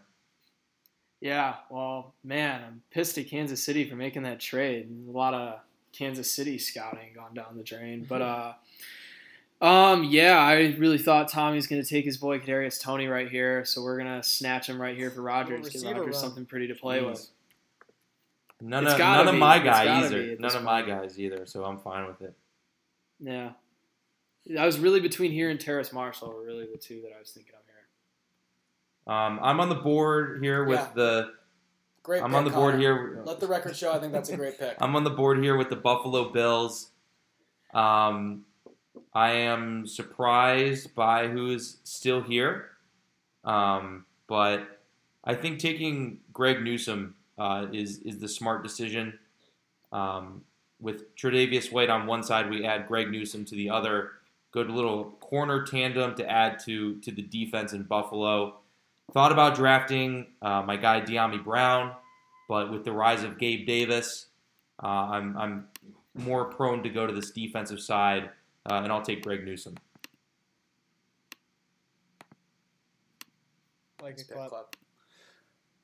Lee, are you interested in a trade at all? Uh, what's the offer? The Jets would like to come up from 34, um, and we will give you 186, What round is that? You're, like the sixth round or something. Well, I will uh, counter that. Okay. Uh, I'm I'm with the Bengals at 38, um, and you're we're, we're here at 31. mm-hmm. Yeah, Uh, I will give you my fourth round selection at the top of the fourth round. Pick 111. I would do that, but I promised the listeners I wouldn't make any interdivisional trades, Mm. and this falls into that category. yeah. Um, Tommy, how's about you give me 107? I'll give you 107 if you give me 136. I'll give you 171. Man, I'm trying to move up three spots here, man. I mean, I'm comfortable picking here. You're the one who asked for the trade. I'm asking for a fourth and fifth swap Alright. for you to move up.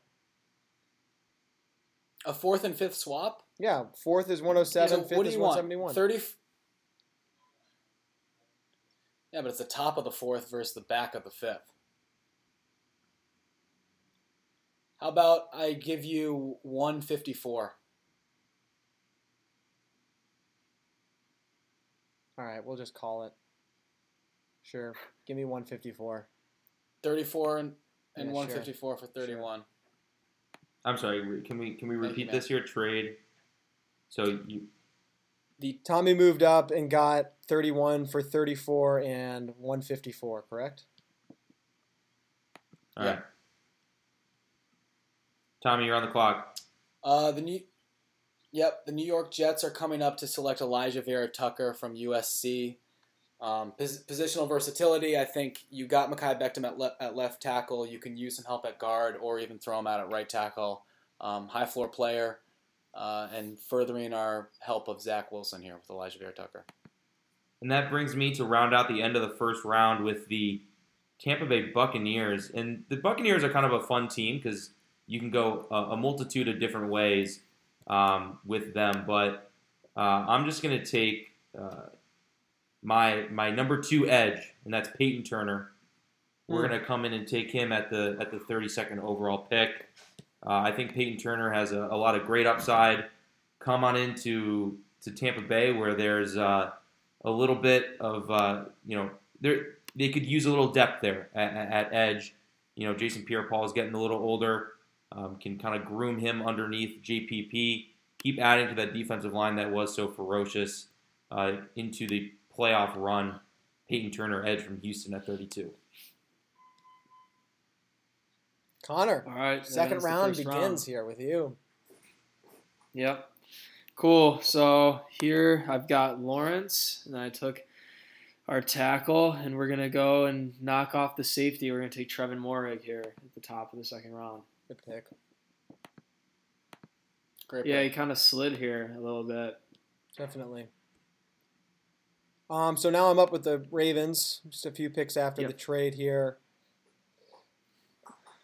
thinking about a couple different things. Um,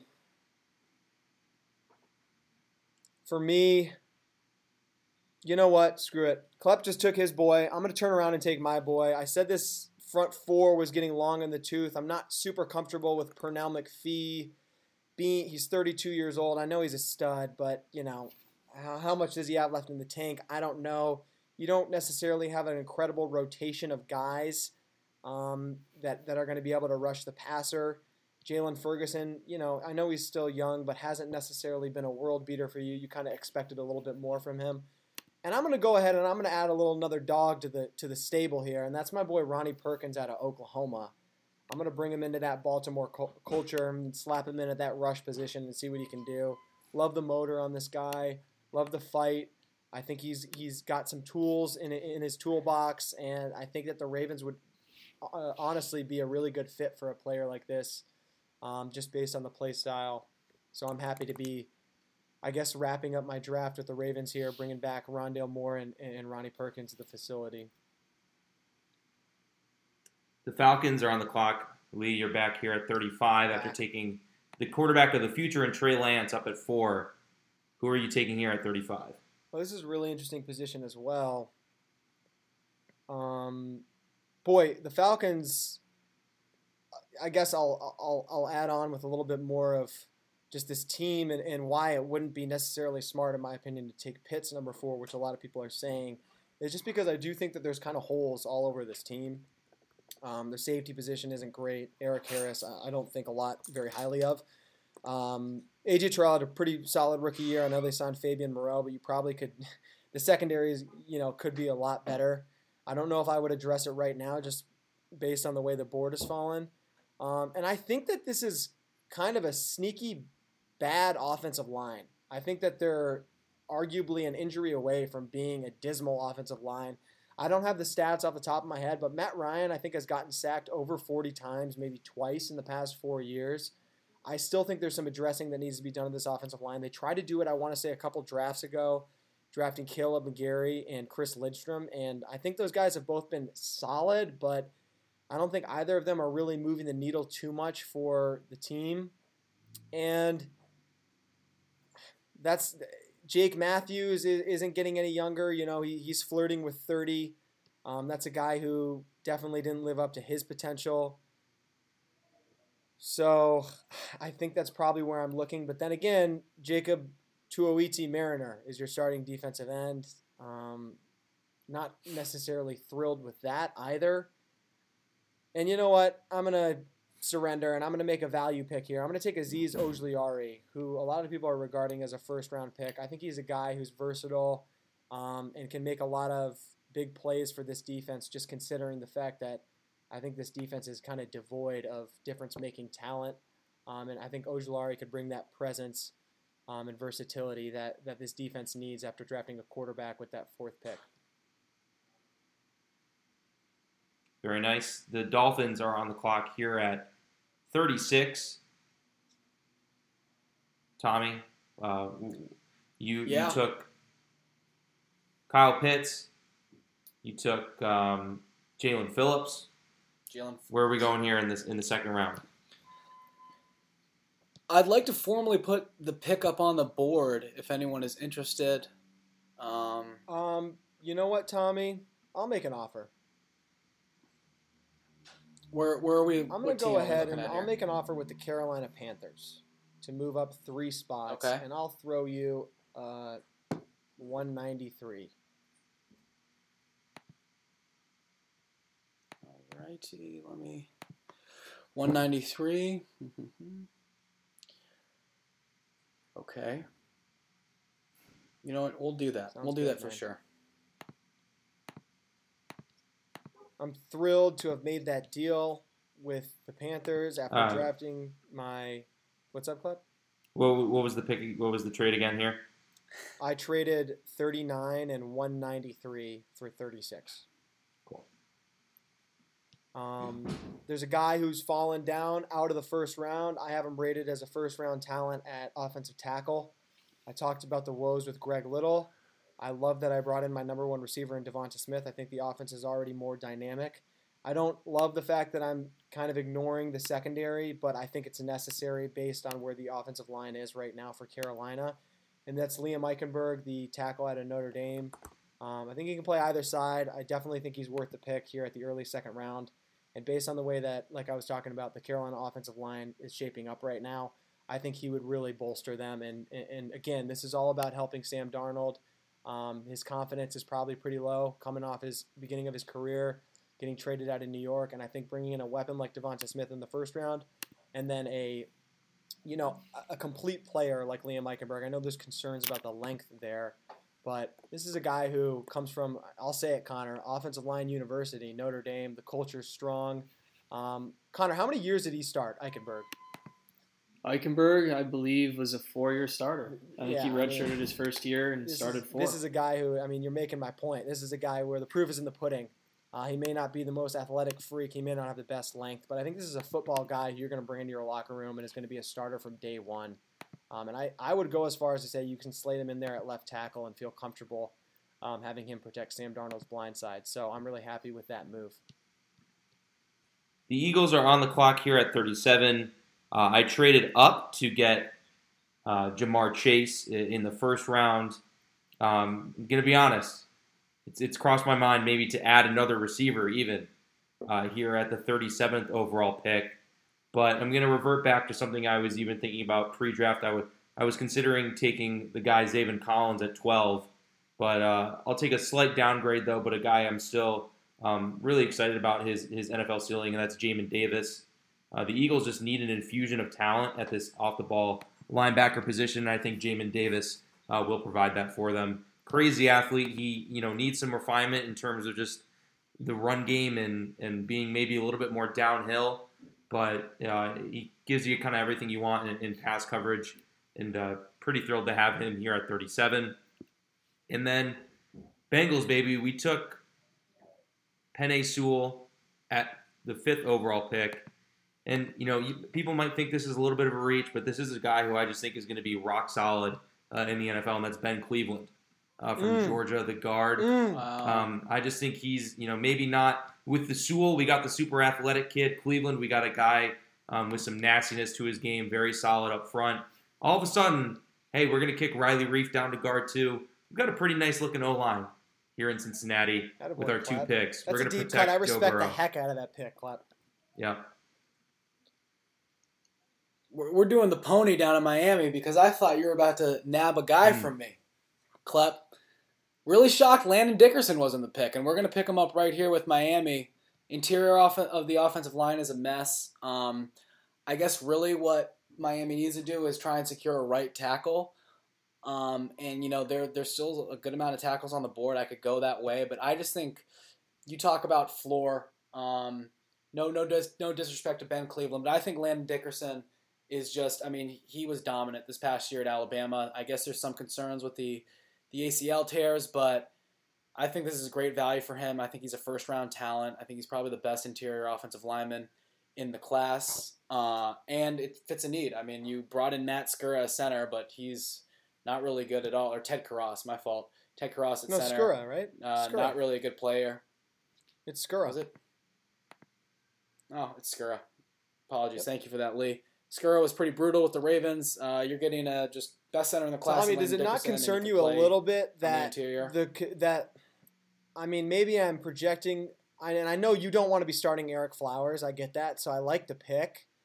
But does it not concern you a little bit that Austin Jackson and Robert Hunt? I know they were they were probably solid draft picks, but those are guys that both you can make an argument would be better slated playing on the inside, and you have them both playing at tackle. Um, I don't I don't think Jackson, but Hunt for sure. Hunt, and then yeah, I guess I guess Hunt. But uh, I don't know. Did did it cross your mind to take a tackle here, or, or when you saw Dickerson fall, did you kind of just jump on that? It did. Um, I was I was really thinking about Samuel Cosmi from Mm. Texas, um, a guy who's played a lot, really good pass protector. Um, has started I think three years, but uh, I just like love I love Landon Dickerson. I think he's pro- he's just the safest offensive line prospect on the board. Uh, great locker room guy, great morale guy. Um, you, I mean, you saw how much his Alabama teammates cared about him. I think this is a Dolphins. This is a Dolphins guy. This is like a Chris Grier. Um, you know, and, and you know, Dickerson probably is going to be a first round pick. Suppose I mean, a lot of people think he's going to be a first round pick. So I just thought it was great value, um, and I'm not really too worried about the ACL. I don't think that's as big of a thing as it as it once was. And we still got a pick Yep, coming up too. true. So Um, Lee, you're here with the, the Broncos. You traded back a little bit in the first round, got Micah Parsons. Uh, who who are you eyeing here at 40?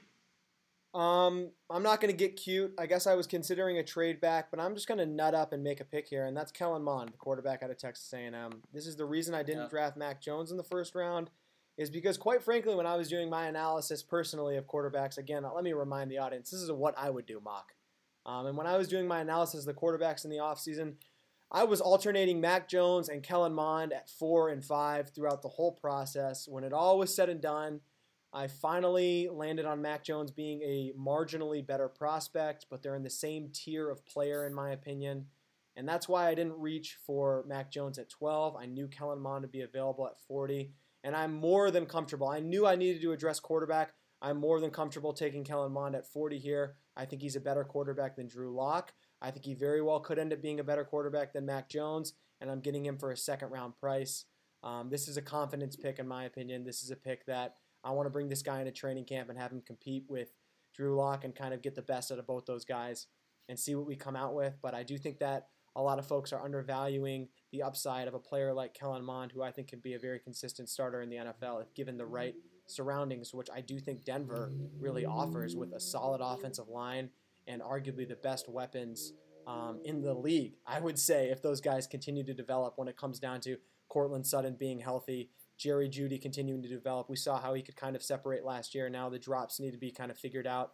We saw KJ Hamler flash a little bit. I know Tommy likes Noah Fant more than I do. I'll grant that the guy's a good, solid starting tight end. Um, you got weapons all over the field there. So let's make the most of that. Let's make a run here. I think Kellen Mond's a good pick at 40. The Lions. I'm back up with the Lions at 41. Um, is anyone interested in, in moving up uh, a little bit? I don't want to go too far back, but just figured I'd put it out there. Um, let me see where I'm at here. Okay.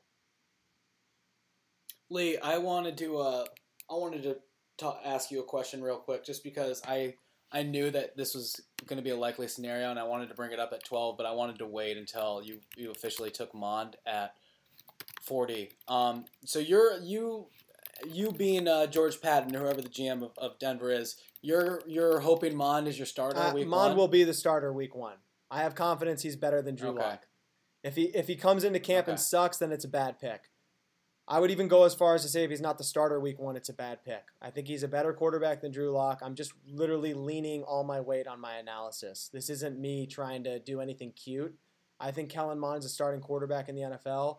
I think what is similar to Mac Jones, I think what is going to make Kellen Mond and players, second tier players, Zach Wilson, I would throw in that category as well with my analysis. What's going to make them good in the NFL is them being having good coaching and a good scheme around them and good talent around them. And I think Denver has all of those things. I'm not in love with Pat Shurmur. I think he's a much better offensive coordinator than he is a head coach. But like I said about the roster around Kellen Mond, I really don't think, and I think you guys would agree with me, I don't know how many better situations you can go into than being the quarterback of the Denver Broncos just based on what you have around you. Um, James coming back from COVID the year off. Garett Bolles has progressed well. You got two good tackles. You got good guards, some some decent depth on the offensive line, and I already went over the laundry list of receivers. So I, I think this is a really good position to be put in, and I think Kellen Mond is a guy who high IQ quarterback, similar to Trey Lance in a way when it comes to their ability to play from the pocket, their ability to protect the football. Um, he's not a physical specimen, but he can take NFL hits, and I think his processing is good, and I, I believe in him. I believe in him as a quarterback, so that's why I would take him here. and and kind of the polar opposite situation that he had in Tamu in terms Totally. of. Like and I don't getting- think this whole kind of you know. narrative about, you know, no quarterbacks are worth taking in the second round, I couldn't disagree with more. I think a lot of these quarterbacks get overvalued because of that narrative and because of how poignant it's been the past few years. But in reality, um, I think that there's a lot of value to be had at the quarterback position after the first round. It just kind of depends on the coaching, the scheme fit, and kind of how you view the player um, on tape. So that's that's kind of where why I landed on Kellen Mond. On my all in all top 75 big board, Kellen Mond was my 49th ranked player. Um, I'm drafting him at 40, and he's a quarterback. So for me, I think that's a really valuable pick. and I'm more than happy making that pick. Uh, did anyone have time to think of a trade, or is, is it am I stuck here? I offered a seventh from Dallas to move up to 41 from 44. I will do that. Perfect. Yeah, I'll absolutely do that. Cool. Where are we where are we going, Connor? We'll see. You're, we'll see. We'll see if you like it. I'm doubling down. which which sure. seventh? Can I get the two twenty seven? Or is, is Uh, that six? I don't know. I'm not sure. Uh, that's right at the end of the sixth round. Can I get that one? No, Oh, you now took the seventh. yeah. What the hell All is right, this? I'll take your seventh. I'll take your seventh. I'm fine with it. Yeah. Stack yeah. That seventh it. Spots, cup. and I You don't need those this- deep cut picks. I know. I, I'm I'm I'm fine with it. It's where the Lions get the next Theo Riddick, baby, in that seventh. Two thirty eight. Marlon Williams incoming. Yeah. Not that the Lions need more running backs. That's for Oh, sure. is it? It's going through the forces. Oh no, it's one. Okay. Who are, who are you taking, Connor? All right, Connor. Yeah, so the guy I had in mind, I hope he's available or else this will really blow up in my face. But uh Azeez, is he still available? Oh no. Azeez went. Okay. Well, I did not. Who took Azeez? I took Lee did Azeez with the Falcons. The Falcons. early in the second round with the Falcons. Okay, yeah, I was gonna say it had to have been like very recent because I had had It was kinda in my confusing. I head for a kind of went on an O line tangent and then took Azeez. Yeah. So Yeah, that's what I thought Yeah. happened too. I thought you went online. All right, can you go to the edges then? Who is available here? Because we're going edge. We're doubling Jerry's down. flustered. That's Jerry's wait. flustered. There's Oweh, Rousseau, Early Joseph Basham. Ossai, No, that's Joe Tryon. Roche. yeah. We're gonna go. We want Rousseau then. That's who we want. Such a cowboy. It was either Azeez or Rousseau. Such a Either Cowboys. one of those two. Oweh, I don't know. a- I'm it not was a sold on Oweh. Tommy reluctantly agrees. With Rousseau, It- is a very Cowboys pick. Yeah, it's a Cowboys pick. I like it, Connor. I think uh, getting Rousseau here is good value. Um, I'm surprised. I kind of was expecting you to go for Freiermuth. I'm ex- I'm surprised you didn't kind of go in that direction. Um, I think it's. I mean, it's definitely a need. And the cool thing about Rousseau too is he can play on the inside too a little bit. I mean, he's got the length, and I think he's versatile. Yeah, to me, if it Um, wasn't Rousseau, it was gonna be. So if it wasn't Azeez, it was gonna be Rousseau, and if it wasn't Rousseau, it was gonna be Basham. Personally, Mm, Basham I just like because of the just pure size, but I think Rousseau is just a yeah. heck of an athlete, and I think just kind of sometimes those Miami guys, man, like they're very hit or miss because at times the character concerns and just kind of the I don't know. I always accuse Miami of kind of having a lack of heart as a program, but then sometimes you do get some of those guys that are the throwback dudes from the '80s who come into the NFL and really put up some big numbers, and I think Rousseau definitely could be one of those guys for the Cowboys. It's definitely a position they just have to address. You can't like go through here the out end. I get getting a tight end for Dak, but I think you can kind of manufacture that later. And I studied a lot more deeply on the tight ends this year, so I'm more comfortable kind of with Dallas dabbling late. With Tommy of the tight Tremble. ends. Tommy Tremble trade up in the 3rd We'll round. see. I mean, your guy Brevin's still there. I mean, nobody's really Yeah. gone after tight ends yet. Um, Lee, you're here with the Giants. I am. Um, and I took a luxury pick somewhat in the first round by not addressing offense, um, which I think should be the philosophy with the Giants, is kind of figuring out how they can make Daniel Jones' life as easy as possible. But I do believe that Barmore was a good pick considering the need on the inside um, of the defensive line. And we collected an extra first. And we, we did we did we collected a first round pick next year, which is never a bad thing. Um, I'm not extremely comfortable with how the inside of the offensive line is looking for the New York Football Giants. Um, I think Zach Fulton is decent. He's 29. Um, Yeah, but you lost Zeitler. you lost Zeitler, who I think was is probably better than Zach Fulton and Nick Gates, the center right now.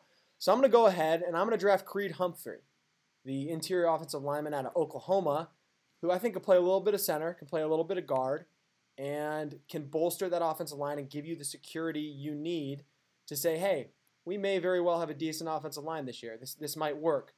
Um, I'm not in love with taking a tackle here due to the fact that I, I liked Matt Peart last year, and I know Nate Solder is old. I get it, but I still believe he can play right tackle for a couple more years if, if he puts his mind to it. And, and as far as I can tell, he's going to be coming back for the Giants this year. You can put him in at right tackle.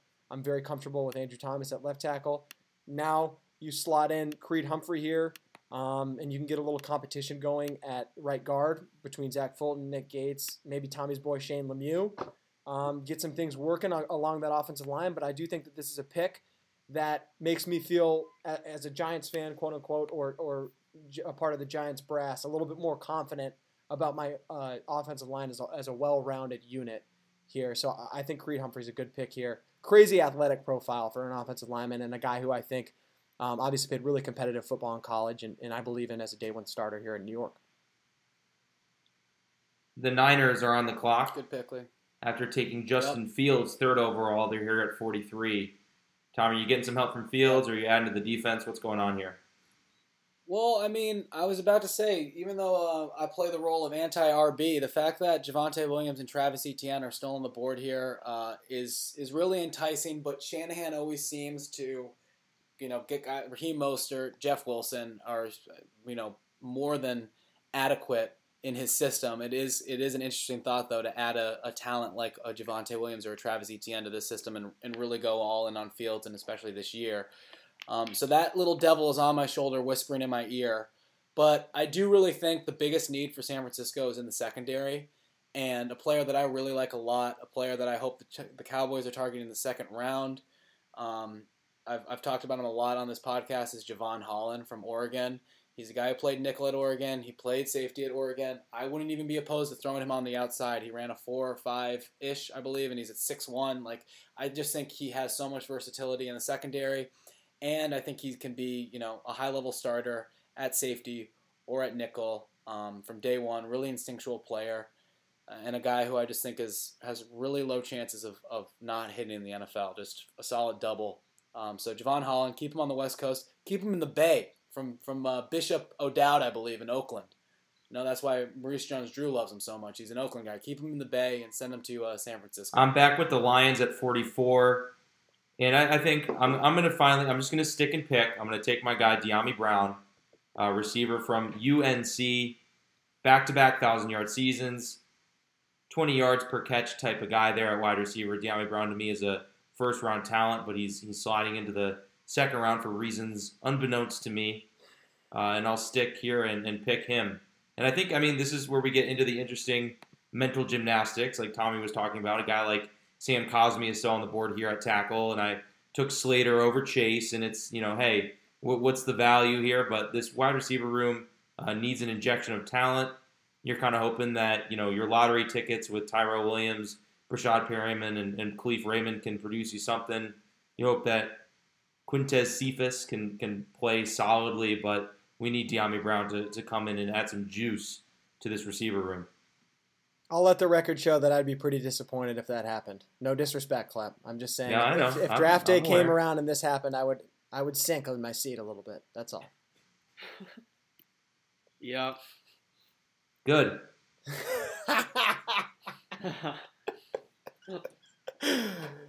Connor picking for the twenty thousandth time with the Ja- with the Jaguars here.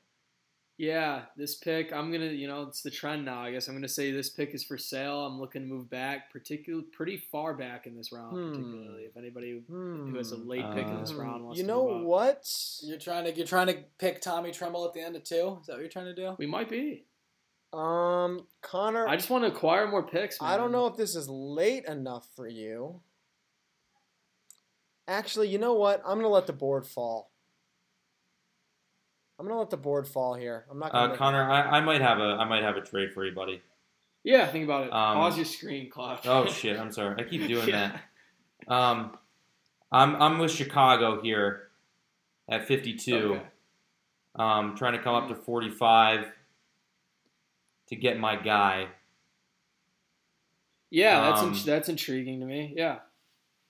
So let's see what we got. I know. I mean, the, the Bears don't have the most capital, but um, I'd be willing to maybe package two of my late picks. Um, we've got 205 and 229. Okay. Is that is that pick ahead of Arizona? The Bears pick that you're giving me as well in the second round. No, it's It is behind. behind. It's behind. It's Yes. behind Arizona.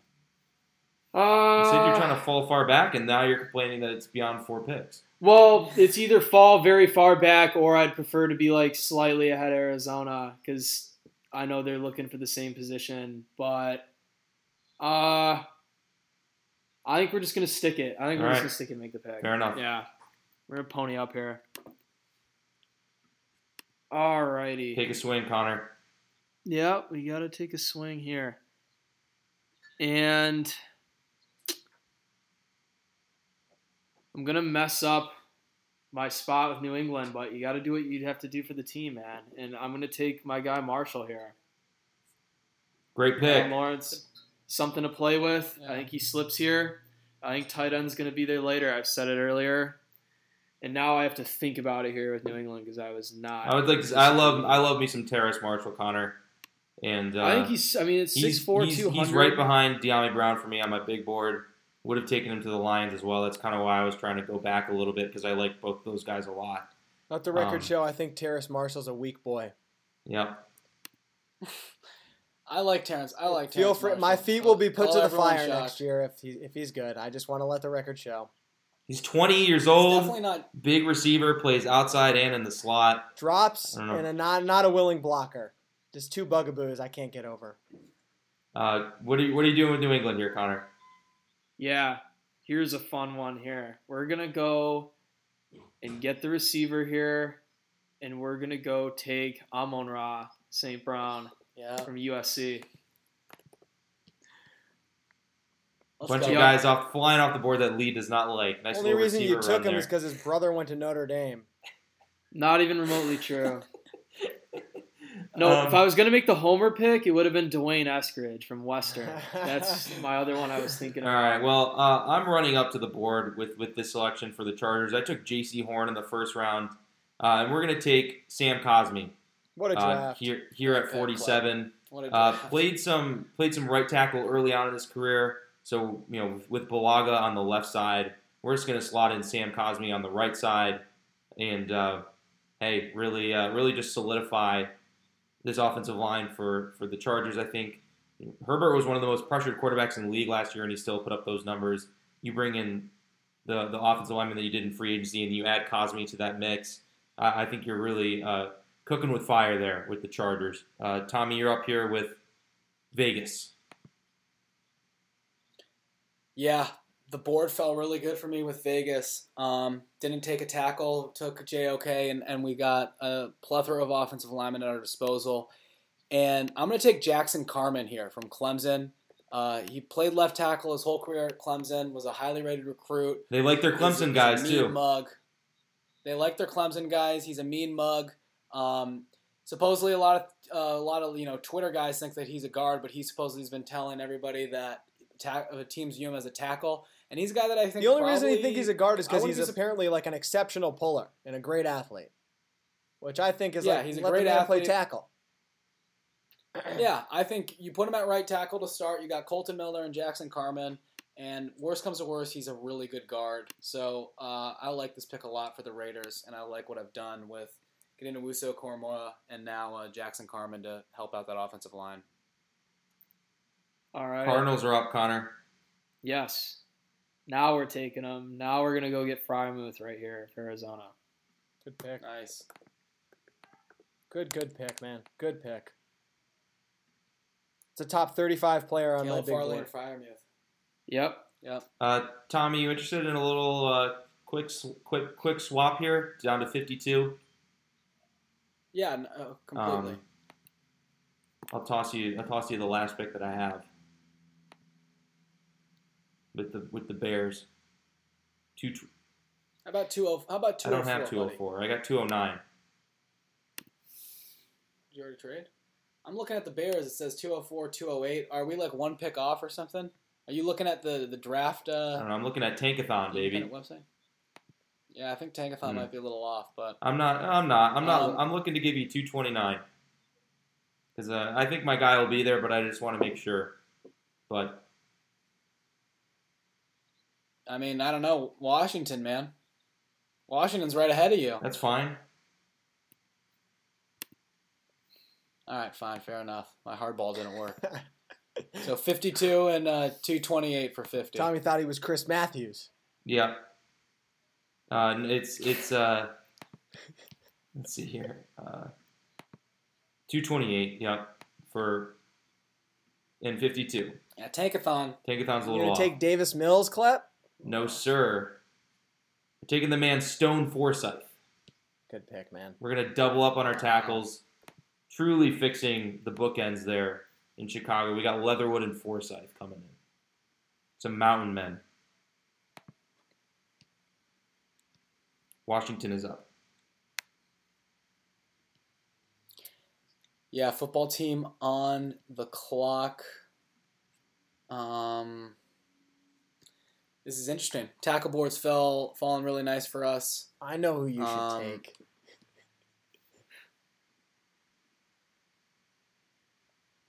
Are, are you thinking? No, I'm not gonna say. I'm gonna wait till after. I'm gonna let you make the pick. I don't want to interfere. Yeah, full disclosure, it's between uh, Walker Little and Dillon Radunz for me right now. Um, I think you got to take a tackle. Can't you got Saahdiq that. Charles. Um, yeah, I, I mean, there's other there is other places you can go, but I do think that you know, although Charles played okay, and they just have some, you know, they can they can add another young um, tackle with upside. And you know what? I'm gonna go full Mike Renner right now, and I'm gonna take Walker Little from Stanford uh, to the Washington football team. I just think he has the highest ceiling of the tackles left. Um, was on pace to be a first round pick. Really was you know huge, highly touted recruit coming out of uh, Tejas, I believe, or Georgia. from those Texas. nice southern states. Yeah, from Tejas. So um, Walker Little's the pick for Washington, uh, and we're just going to continue to Good add. to pick. I mean, it's tough to evaluate because I haven't seen him play since he was getting mocked like top five in 2018 or whatever it was. But yeah, Yeah. I mean, good good pick, Yeah. man. Who, who, I thought I, I thought pick? Jamar was the pick, man. Just getting a dog in the secondary. I think their line is like fine. Yeah. I kind of think that tackle problems are overrated with the with Washington. I think their line is pretty good, and just bringing in Well, Cameron Curl. If Cameron Cameron Curl actually played really well last year as a seventh round, yeah. But I feel Um, like both of those pick. guys are kind of thumpers, Curl and uh, and and, Yeah. and who am I forgetting? The Giants, Landon Collins. So just getting a guy Yeah, back Landon there who's kind of a ball hawk, I think would be. And you won't have to worry too much about Jamar's inability to really form tackle, just because it's like let him go out there and be a playmaker. But I don't hate the pick. Yeah, and also I mean, there's a lot of safety depth too, as opposed to tackle depth. I think we're kind of getting, uh, we're hitting all these tackles now, and there's still a lot of safeties who obviously Jamar would be. Um, Uh, Tommy, you're right back out of here with Miami. Yeah, I'm right back at it with Miami. Um, interesting spot, and you know what? We're we're trying to win now and, and compete in this division with with Tua and this offense, and we're gonna take my uh, my RB one, and that's Javonte Williams from from North Carolina. Um, I know running back isn't a huge. I mean, it's a need, but they kind of could use a difference maker. They have some nice depth with Salvon Ahmed and um, Myles Gaskin, but I think Javonte Williams is a much better player than both of those guys. No disrespect to either of them. Uh, young, 21 years old, plays a real physical style of football. Reminds me a lot of, uh, of Joe Mixon kind of coming out. I think he just has a complete physical game. He's got some Nick Chubb to him as well. Just uh, love this player a lot, and I'm going to take him here with Miami. Tennessee Lee, on the board with after uh, after moving up, big move up in the first round, back here at 53. I got aggressive. Got aggressive with the Titans here. Um, interesting the way the board has fallen. And you know what? I'm kind of just going to submit. I'm going to submit here to this pick a little bit. Um, and I'm going to take my guy Kelvin Joseph, cornerback out of Kentucky. It's a need. I don't know if he's going to be able to come in and immediately make an impact, like I've said about a lot of these players. I don't know. But I think the potential is there. I love his length. I love his ability to just get in between the man and the ball. Um, I like what he can do after. He's a playmaker. I've seen him make interceptions and make plays with the ball after the catch. And I kind of think he's just got that dog mentality. Um, I think he's a win now player. And um, yeah, I'm, I'm not in love with the Kristian Fulton, Janoris Jenkins tandem they've got going right now. So I'm going to go ahead and throw Kelvin Joseph in the mix and, and, and get things a little more exciting for this Tennessee secondary that has kind of been a little bit underwhelming the past few years. Um, so kind of drafting a little bit more for need here, but I'm comfortable making the pick with Kelvin Joseph here. I think he's a he's a top two round player. Colts are on the clock. Lee's back at it again. I am. Definitely Klepp kind of similar to you with the Lions, experiencing a little bit of, um, I guess FOMO here with with Roche on the board after taking Kwity Paye, which I thought was a good pick at the time. But I'm going to go ahead and make the easy pick here, and that's Dillon Radunz, North Dakota State offensive tackle. Um, said I needed to tackle Sam Tevi, Julian Davenport, throw Radunz in that battle to see who can go win that tackle position. Um, and hey, he played at North Dakota State. Maybe him and Carson Wentz will get off to a nice little relationship from the start. Have a lot in common with their with their college experience. Um, so yeah, comfortable making that pick with the Colts at 54, and I'm back on the board. And watch me do it, Tommy. Watch me do it. Quincy Roche to the Pittsburgh Steelers. I'm going to ignore the. Uh, I think the offensive line slander is overrated, and I'm going to fall into the Pittsburgh organizational hubris and draft one of this one of the edge rushers in this draft who I believe is for sure a top two round player. I know you have Alex Highsmith and TJ Watt, but your next best pass rusher behind those guys is Cassius Marsh, who, if I'm quite frankly, if I'm the GM of the Steelers, I'd cut this guy before the draft. Um, bring Quincy Quincy Roche in. He has that chip on his shoulder. He was a, a, a top nine number guy at Temple, transferred to Miami, made a solid impact at Miami this past year, and I think is, is a guy who's going to fit that Pittsburgh culture and keep that edge on that Pittsburgh defense because you got to reassess every single year with, with that defense. Um, I know there's some holes in the secondary, but I'm not the way the board shook down. I wasn't really willing to take a corner here, so I'm, I'm taking Quincy Roche here, who I think is a great fit with the Steelers culture wise, um, and I think he's going to make an impact. Leah, Hmm? I must say, I mean, Travis Etienne's on the board. Any uh, any regret? Uh, I mean, I know Well- it's not potentially that realistic. No, yeah, well, no, This is kind of what no. we've I been think talking Najee's about. in a class of his own. I'll go out and say that. I think he's in Okay. a class of his own. I th- if we're doing tiers for running backs, I think Najee would be in tier one alone, and I think Etienne and Javonte would be in tier two. You know how much I like Javonte. I like Etienne a lot too. Um, I think Najee's the only one of those guys who I would draft in round one, and that's because I'm really high on him. I think Najee Harris is a phenomenal football player, a phenomenal running back, and I've said it before. I'll say it again. I think from day one he could be a top seven, top ten running back in the NFL, which I think is extremely impactful considering um, the fact that the Steelers haven't really had a guy who can be a difference maker whatsoever from the running back position. Um, so yeah, I, I'm not. And also, like you said, I really, I guess I'll eat a tiny bit of crow if if this if Javonte or Etienne is on the board at this pick in the second round because I really just don't think that's going to happen. So I think that's a little bit more incentive to for them taking Najee in the first round is the fact that I don't think either of those guys are going to fall to uh, to this pick. Pick what is it, 55? So yeah, that that, that kind of rounds up my my thoughts on uh, on that, and I think yeah. that retires me for the draft. A lot of good players on the board, but it was fun. First pick for the Seahawks, Really? Tommy.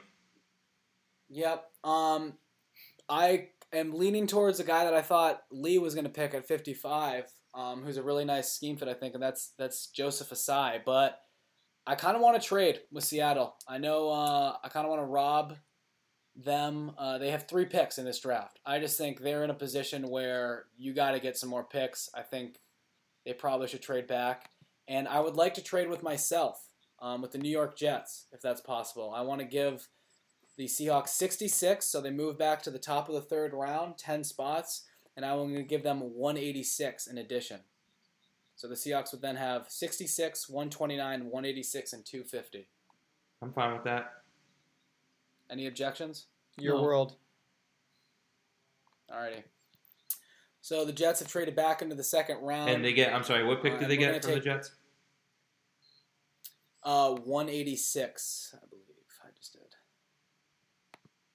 Um, so, and this is the Travis Etienne spot. Uh, the Jets really need a running back. Uh, Etienne, I think, is the last of the kind of top three.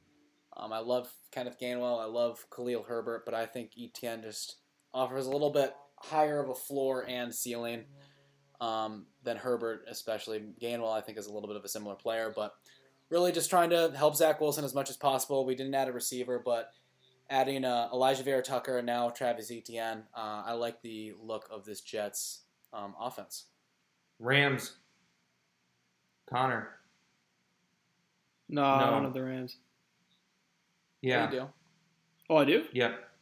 Oh, is this their first pick? Yes. That's why I was gonna say. All right, fair enough. All right. Well, wasn't super prepared to make this pick, but I know he's got to go somewhere, so here it is. Give me that boy, Tommy Tremble, Oh. right here to the Rams. What did I say, Get guys? Stafford what did a I hell say? of a run blocker. He's grade A run blocker. Probably the best run blocking tight end I've actually seen, period. He has a very small sample size at Notre Dame in terms of catches, but this guy is going to be a heck of a player in the NFL. I love just getting a guy in the second round that you know does something at an A level right away. And I think he's going to help a lot.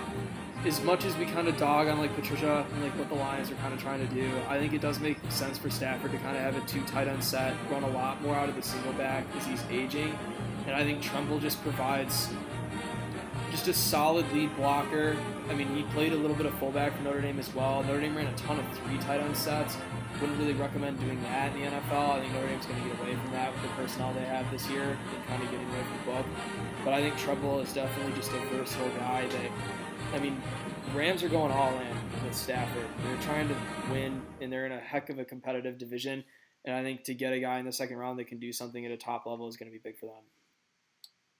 Connor, you're up here with the Chiefs, their first pick of the mock after the Yes. trade.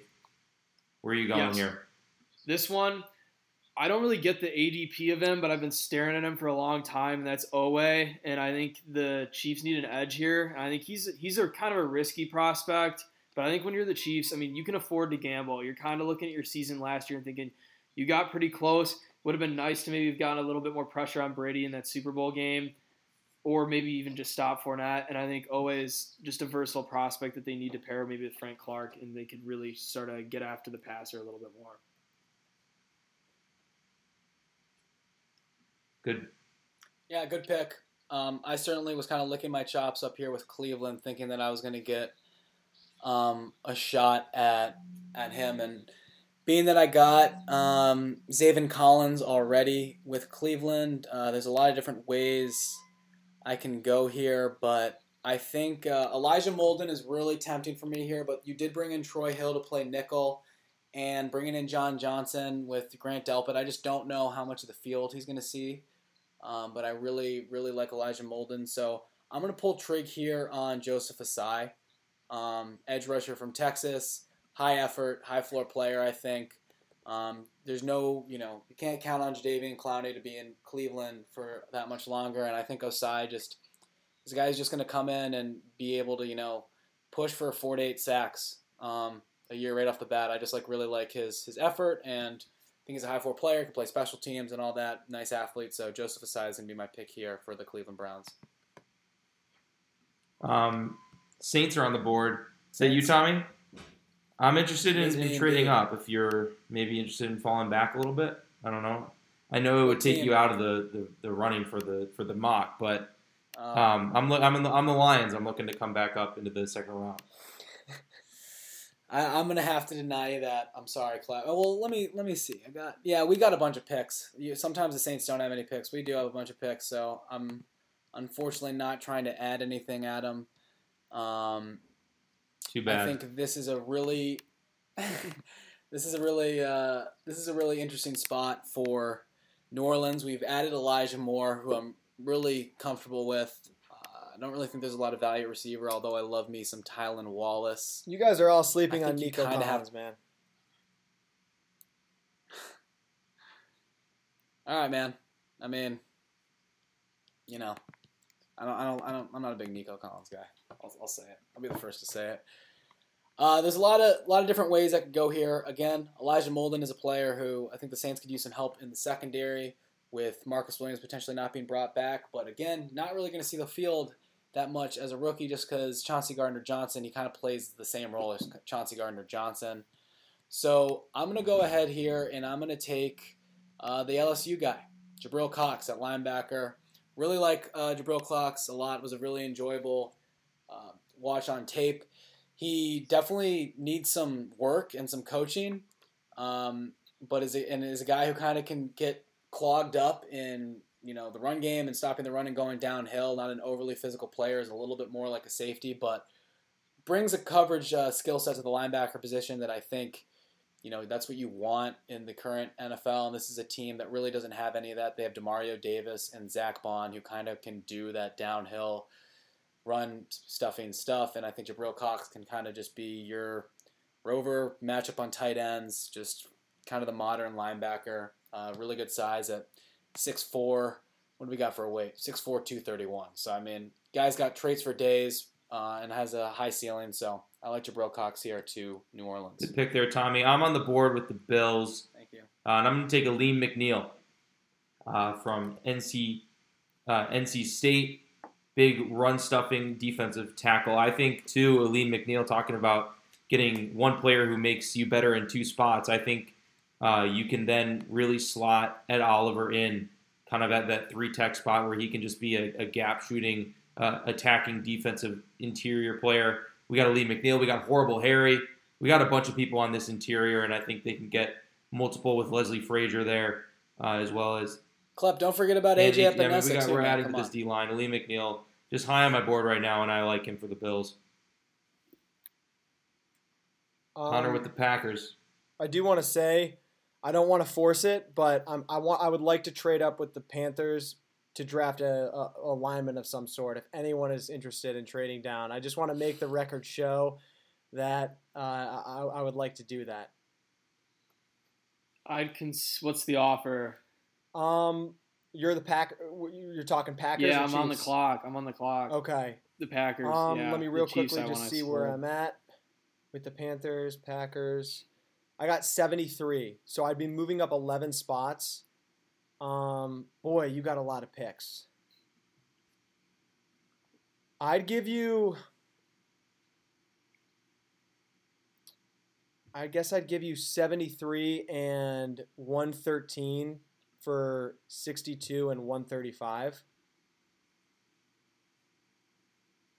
Hmm. 62 and 142. That's my final offer. If you don't want it, it's totally fine. Don't take it. I'll sit at 73 and hope that someone falls to me. If you like it, we can do business. We'll do it. We'll do it. All right. Yeah, we'll do it. I might really regret it depending on who you take, but we'll see. I don't think you'll regret it. I'm kind of I'm looking solely O line here. I'm trying to rebuild the line like I've said. Um, I know I will note to the Panthers fans listening out there. I know you need corners. I understand that, but I'm what just, was the what was the other? What'd you What- send, Lee? It was uh, 62. I got 62 and 142, and I Uh-huh. sent 73 and 113. Cool. Yeah. Um, so now I'm on the uh, the board with the Carolina Panthers, um, and I'm going to take a guy I really like, and that's Quinn Meinerz, the interior offensive lineman from Wisconsin Whitewater. Just another guy to bulk the inside of this offensive line, give Darnold that help. I think that Carolina's mission right now, after focusing solely on defense in last year's draft, is to basically make Darnold's life easy, like I said, and let Joe Brady kind of work his magic as an offensive mind. Um, and I think in order to do that, you need to be solid on all fronts. And I really do think, I'll say it, uh, it may be a little ignorant, but with the way that this draft went with me, with Carolina, with the first two rounds, I think this is a complete offense. I don't think you really have to worry too much about the offense with adding Eichenberg and Quinn Meinerz on the offensive line, adding Devonta Smith at receiver. Obviously, there's concerns at the cornerback position, but I believe that there, there's room to build there in next year's draft, and I know that it's not gonna, it's going to be some tough sledding, but I still think that the defense is formidable enough to compete for a playoff position, um, and I really like the way everything went here, uh, drafting Quinn Meinerz at the end of the second round here for the Panthers. All right. That wasn't your guy, eh, Connor? He was my second one. Oh, okay. Almost. Almost. Oh, dear. Yeah. Can I see the tackles here, Klepp? I want to make sure this guy's here so I don't look like a buffoon here. We're getting kind of late in the game here. Sorry, hang on a second. You're good. Is it Robert Hainsey? It's Connor? not. My computer's starting to starting to get a little Mayfield. slow here. I think with the Yeah, the, Garage the band. lag. Yeah. I can. Yeah, I mean, if Here it's too bad, I can just guess. All right, yeah, it's lagging. I'm my end. I got the thing in the way still. Just, just There he announce it, is. Connor, Yes, and we'll- Mayfield. Tommy got it on the second guess. Jalen Mayfield to the, Chiefs. Yeah, Chiefs need a tackle. We're getting a big one. This guy was mocked in the first round for quite a while. I don't really know what happened to him. This whole like post games narrative thing where people just like slide is really weird to me, especially in like a no combine year. I think Mayfield He's kind of has soft. a ton of size. You think he's yeah? I'll I mean, say, it. I don't know. dude. No, no, no. I think it's a great pick. Let me preface it by that. I think Mayfield is for sure a top two round player, but to give him a knock, he's a little bit soft, and he played right tackle for Michigan. Um, Yep. So I, I don't know. You know, I think that there's a lot of projectability there. I think he's for, like I said, is for sure a top two round guy. I think it's a good pick. But that would be the knock I would say is that his technique is not extremely refined, and that based on where the expectations were coming into the year, this is a guy people were talking about as arguably the best tackle in college football. I just Yep. didn't see that type of output. But I think the potential's there, and I think he's a guy who can who can grow and become a good tackle in the league for sure. Yep. And uh, Kansas City now with Orlando Brown, Joe Thuney, Kyle Long, and Jalen Mayfield. All of a added. I think sudden, they yeah, kind of you got a pretty solid offensive line there in KC. Yep. Yeah. Um, All right, I'm Wrap it up, gonna. Clap. Well, I'm I'm gonna I'm gonna force through a little a, a little trade here. If Okay. you guys are if you guys are cool Lions. with it. Lions. Lions Lions are, are gonna come up here uh, from 72. We're gonna trade with the Bucks. Uh, they're gonna get our um, oh hang on. I didn't I wanted to do this differently. Um, seventy-two to sixty-four. What are you giving? Two thirty-eight. and then um, yes, yes. This so this is my 112 is at the top of round four. 176 is at the bottom of round five, and I'm going to throw in the the pick I got from Dallas earlier. Nice. Um, so we're going to force this trade through. We jump back into the end of the second round. We're going to take Amari Rodgers, I get love us it, a Clap. slot receiver. Okay. I love it. I Um, love it. really, really uh, round out. I think with Dyami Brown and Amari Rodgers, and then hopefully Tyrell Williams uh, coming in and uh, you know being a being a starting level receiver. I think we've we've built a nice nucleus around Goff slash the rookie that will come from next season, uh, as well as Rashawn Slater. And at I I lost the board here, but uh, the the Texans are up at 65. Yep. I still have the board. Um, and and and well, I'm just gonna I'm gonna make the pick here. Shout out Q's Iffy Melifonwu. Get a uh, get a long nice. uh, athletic corner to, to come into uh, to Houston. There you go. Yeah, and I, I- I'm gonna do the same thing for uh, for Seattle. I traded out of the second round. Let's give them the the 66th pick real quick, and uh, I'm gonna take Joe Tryon Nice. here from Washington, who probably won't be here, but keep him in state. Awesome. You need pick. an edge Yeah, If that were the case, that'd be crazy. Yeah, for uh, Seattle, need a need an edge rusher with um, you know who they have. He only slid because signed, Klepp and I got so. those deep cuts in the edge class. Ronnie Perkins Yeah. and Payton Turner. Kinda Yeah. Slid him down the board a little bit. Yeah. Hey, that's that's what we love. Um, yeah, what a mock, guys.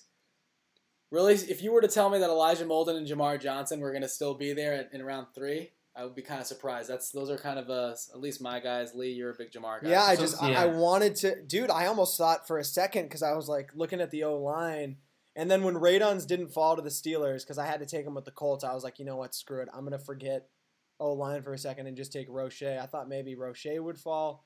Jamar Johnson, I just couldn't get around. I, I considered him with Tennessee, but I thought corner was probably just a safer play. But yeah, man, really like Let's where uh, this l- hey, let's let's each go around and just share uh, the team that we think we did the best for. Uh, and we'll start with Connor. Yeah, I would say Jacksonville. I mean, it's kind of like an easier draft, but I think like Lawrence obviously is no brainer. Then getting Moehrig, I think was big. I really like uh, the Oklahoma State tackle. I'm slipping his name. Kevin I like his size a lot. And then I was also able to get the. I almost traded down as well. I kind of considered it, but then I was able to get a nice receiver for uh, Lawrence as well. So I really liked my draft with the Jags. I kind of wish I could have traded down and gotten in trouble with them at the end of the round. That's what I was thinking. But sometimes there's just no uh, takers, so nobody was really willing to bite there. I guess if I had any picks that would redo off the block, did Tutu Atwell go? Nope. No, I would have considered him over Amon Ra to be honest. I kind of just slipped there. Dude, Connor. Don't, I don't like listen Tutu. to Tommy. Don't listen to Tommy. I think Tutu Atwell is good. I was really surprised he didn't go. That was one I was kind of thinking about. He's like 145 pounds. So's Rondale, and you're all over Rondale. No, Rondale's 190, and I mean, I just was really disappointed by Tutu Atwell's tape. I like he's probably like one of my biggest fades for this year. I know the NFL Network has him as a top 50 player. I just think, much like Klepp thought of KJ Hamler last year, the dude just is he's 150 pounds. One, like Look at Devonta. 150 He's pounds. pretty light too. Everybody's I mean, Yeah, but Devonta's Devonta's a much arguably more the strongest receiver in the draft. yeah, I agree, but I'm just saying. No, it's you're not, right. Like, The disqualifying weight-wise, based yeah. off weight. Yeah, I like Tutu. I, well, I just think like Devonta can, Devonta can play on the outside. I don't think Tutu can, and he's he's an exciting playmaker, but he's a, he's firmly a day three. Uh, Tommy, guy who for was me. the favorite team that you thought you did the best for? Yeah, I mean, it's tough. Um, I really like what I did with San. I mean, San Francisco. I mean, it's it's easy to say the Jets and the Dolphins because I had like four four kicks at the can. But San Francisco getting Justin Fields and Jevon Holland, I really like that a lot. Um, I mean, me being the uh, the egomaniac that I am, I, I kind of just there's not really a class or a team that I really think I didn't do really pretty well with, Jets. to be honest. Yeah, I mean, I mean, that's just because of Zach Wilson. But yeah, I mean, J- Justin Fields, Asante Samuel, Alijah Vera Tucker, and uh, and Travis Etienne. I mean, that you know, if you if you giving you guys that uh, brain experiment instead of um, you know Zach Wilson, but I think this is about as good. I mean, maybe I could have taken a receiver for the Jets at some point, but I just think with the depth of the corner class, they I think corner is you know a huge need for them. Um, so, and then again with uh, the Dolphins too, Kyle Pitts, Jaelan Phillips, Landon Dickerson, and Javante. Really like that. Um, you know, I, I I thought we all did a, a pretty good Um, job. I like uh, I like what I did for the Chargers. I think just being able to get Jaycee Horn and then Sam Cosmi, and then I think you know as you would go maybe into the third round, just maybe adding a, a receiver with kind of how Mike Williams is on a contract here. You might want to get a, a developmental guy. Maybe that's where Nico Collins can go. Lee. Nice little Oh, third yeah. round slot to the Chargers. That'd be a great fit. Um, but I, I just thought those were two great picks that were not were, were both for me. You know, the the best player on my board at that point and fit a need for the team. So I just thought the draft for the Chargers fell really well. Uh, what about you, Lee? Um, I already kind of went over the Carolina thing. I think for me it would come down to either Carolina, which I already explained, or you know, I'm gonna I'm gonna say I think it was the Giants for me. Um, being able to get Christian Barmore, who I really do think, sure, there's that concern that he's not going to reach his potential and he takes plays off or the motor isn't there. But I think this guy's in that same category with the Quinnen Williams and, the other uh, Alabama interior defensive linemen to a lesser extent. And I think getting him in the top 25 uh, at the late, I guess at the later part of the top 25 is a, is a steal for the Giants, replacing uh, Tomlinson and then getting Creed Humphrey to kind of secure the inside of that offensive line and adding a first round pick for next year is really key for them because going into next year with two first round picks, um, you know, if Daniel Jones does well this year, great. Then you have two first round picks in next year's draft. If he doesn't do well, all, all of a sudden you got two first round picks and and possibly you could be using that Tennessee first round to, to move up for a quarterback, which I think could be a great move for the Giants if Daniel Jones doesn't succeed. So for me, it would probably come down to either Carolina or the Giants. All right, and then before we sign off, let's all uh, go around again and say uh, favorite pick that someone else made and least favorite pick that someone else made. Uh, Connor. Hmm. Give me a scroll here because I don't, I don't have it all written down here. Although we all know what it is, to be honest, but I'm going to act like I'm looking and, you know, I, like I'm looking at any other pick here. Alrighty, yeah, it's Zach Wilson at number two. it's, it's probably not a shock. To I was about to ask where where would you guys draft Zach Wilson? Second round. down there with Mac, man, like down there with Mac. Second 15 round. I have him ranked below Mond. So after 40. If Mond if was on the board and so was Zach Wilson, I would draft Mond over Wilson at 40. Like I'll, I'll say that. That's just where I'm at with my analysis. But you know, mid, early mid second round, I would I would consider taking Zach Wilson. I think so much is situation dependent with Zach Wilson. Connor, Yeah, a, a, a favorite pick by sure. somebody else?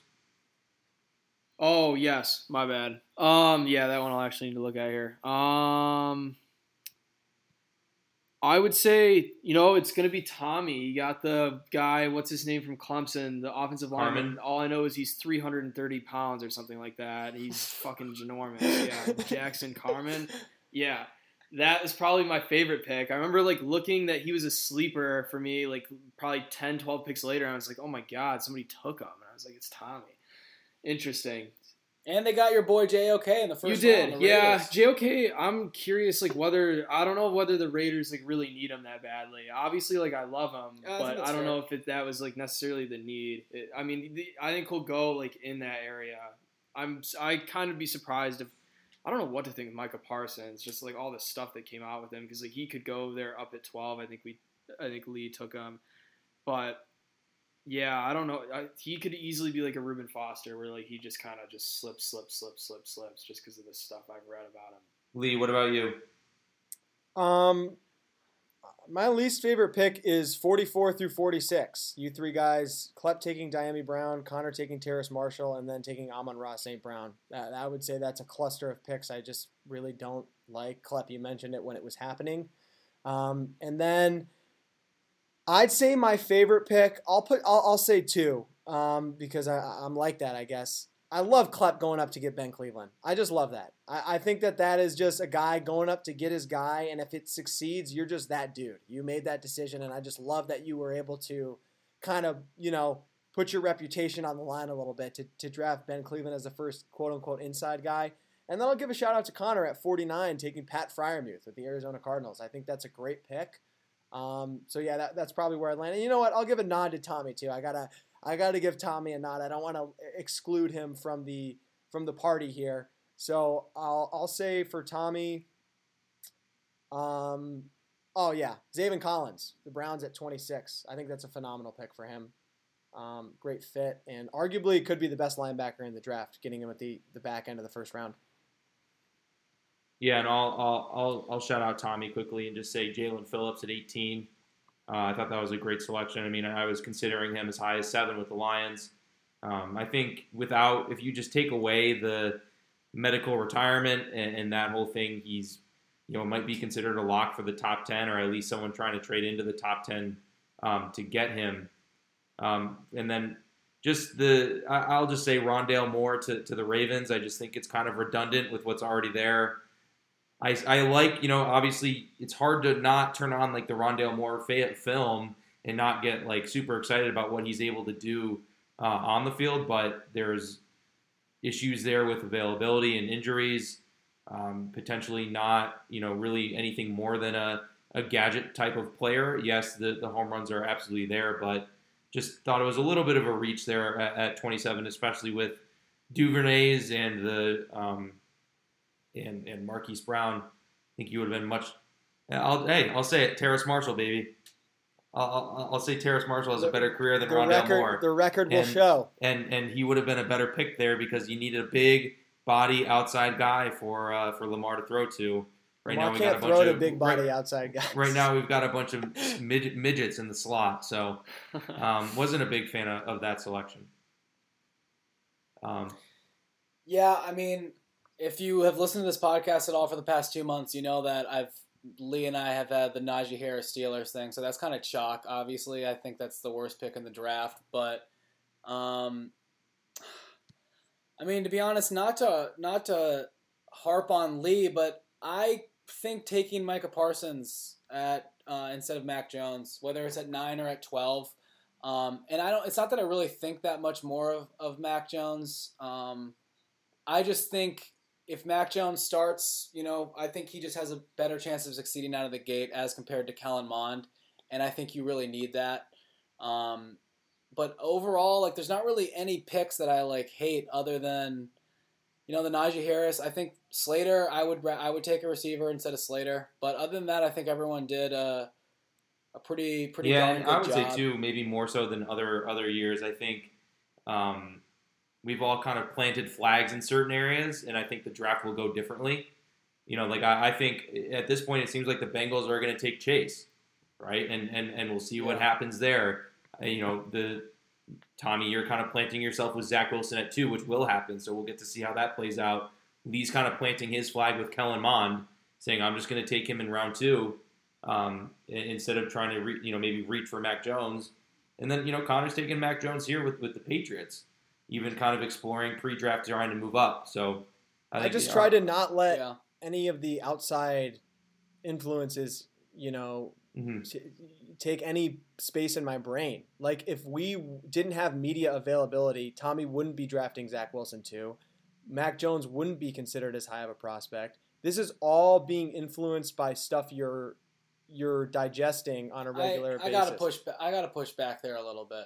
I have like, an extremely I- hard I- time believing you'd come to the conclusion that Zach Wilson was the second best quarterback in the draft on your own and say, yeah, he's better than Justin Fields.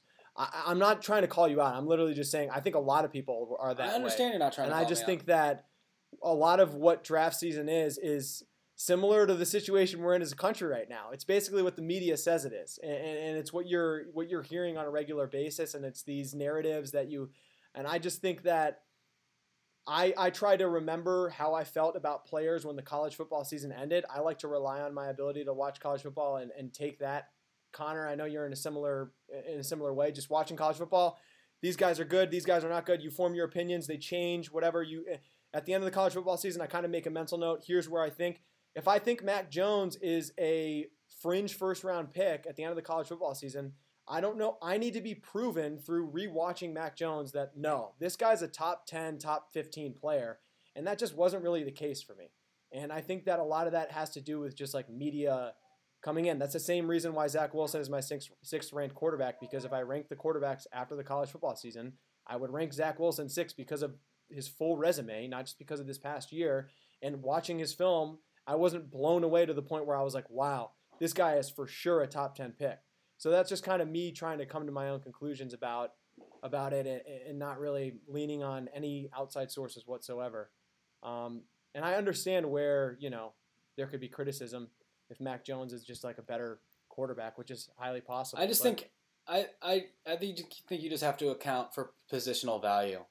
Like I think that's you exactly know, what I did. With I think Denver, you- though, with positional with quarterback. It's like if I have Yeah, I know, but not taking you know a quarterback like Mac Jones because you think he's a fringe first rounder because nine or twelve is too rich. I just think is kind of like flawed, flawed logic because you only have like one first round quarterback every year, pretty much, except for this year where you have like Three. two. You know, Yeah, but that's but, but what's wrong with that? Like, so I don't understand what your you know the criticism is outside of me having three. Well, just because it's such an important position at quarterback, I kind of disagree. passing Like, I think it's obviously really important, but I don't think it like defines your team to the point where you have to take a quarter. Like, if you have a quarterback ranked as a top uh, 32 prospect, let's say, let's say you have to take them in the first round. You have to take them, or, Yeah. or even like in the top 15.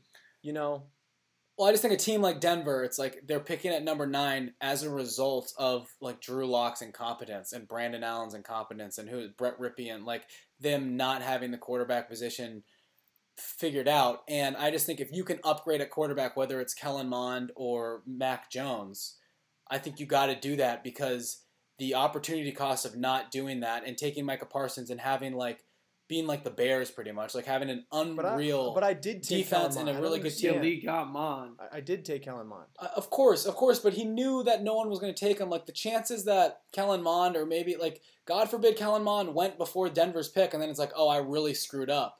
Like I think if I'm talking about in I just real, kind of think that's you know, playing the board a little bit. Like I, I I mean, Yeah, I get, yeah. I don't. You can't blame him for that. It's the same thing with me in New England with Mac. Like No, I I'm knew not- Lee wasn't taking. Like you don't think NFL teams Denver. take risks like that, where it's like, hey, we're, we're They certainly do. I just think when it comes to a, qu- I'm saying specifically with quarterbacks though, where like there's such a demand for it, and like we saw Jordan Love go at 26 like last year. Like but that I'm, Jordan Love went at 26 because he plays stupid. quarterback. Like I yeah, it was a disagree dumb with pick. that. I I, tried like, to move Jordan Love. I don't know what point that makes. Like that Jordan Love. Oh, just because the NFL drafted Jordan Love in the first round means that it's logically well, sound. no, my, my that doesn't make sense to me. No, my I'm, the only point that I'm making is like you should have drafted Kellen Mond or Ma- like Matt, whoever you have higher, whoever your quarterback was, you should have taken at nine with Denver. That's literally the only So if okay, so if I have a quarterback ranking and it's Trevor Lawrence in a tier of his own, and then it's tier two, which is like top ten picks, and it's Fields and Lance, and then it's tier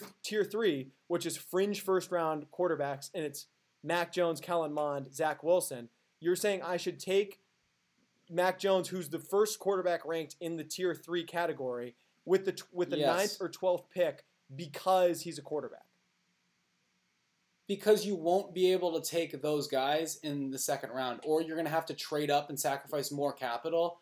Where I think like you upgrade at the quarterback position in a vacuum. You do that because are you you're trying to win a Super Bowl every year, and Denver like actually has a legit case to be made on paper with like the talent that they No, had. they And it's like if you can, They do not have a legit case to be made to run into Super Bowl. I guess I'm seriously maybe I maybe mean, they I can just make had the one too playoffs many. He also else. got Mond. He got Mond that's at a better thing. value. dude, I un, I understand, but I don't I don't I don't understand how you're He's- not seeing what I'm saying. What do you mean? Like- he has them valued basically the same. He said during the draft Yes, that it's one A, one B. They're the same tier player, and he got one way later in the draft. Yes, but the likely, but but in real life, if Lee's in Denver, in You're the, saying Mond won't room, be there for Denver in the second round in real life? He could be. He easily could be.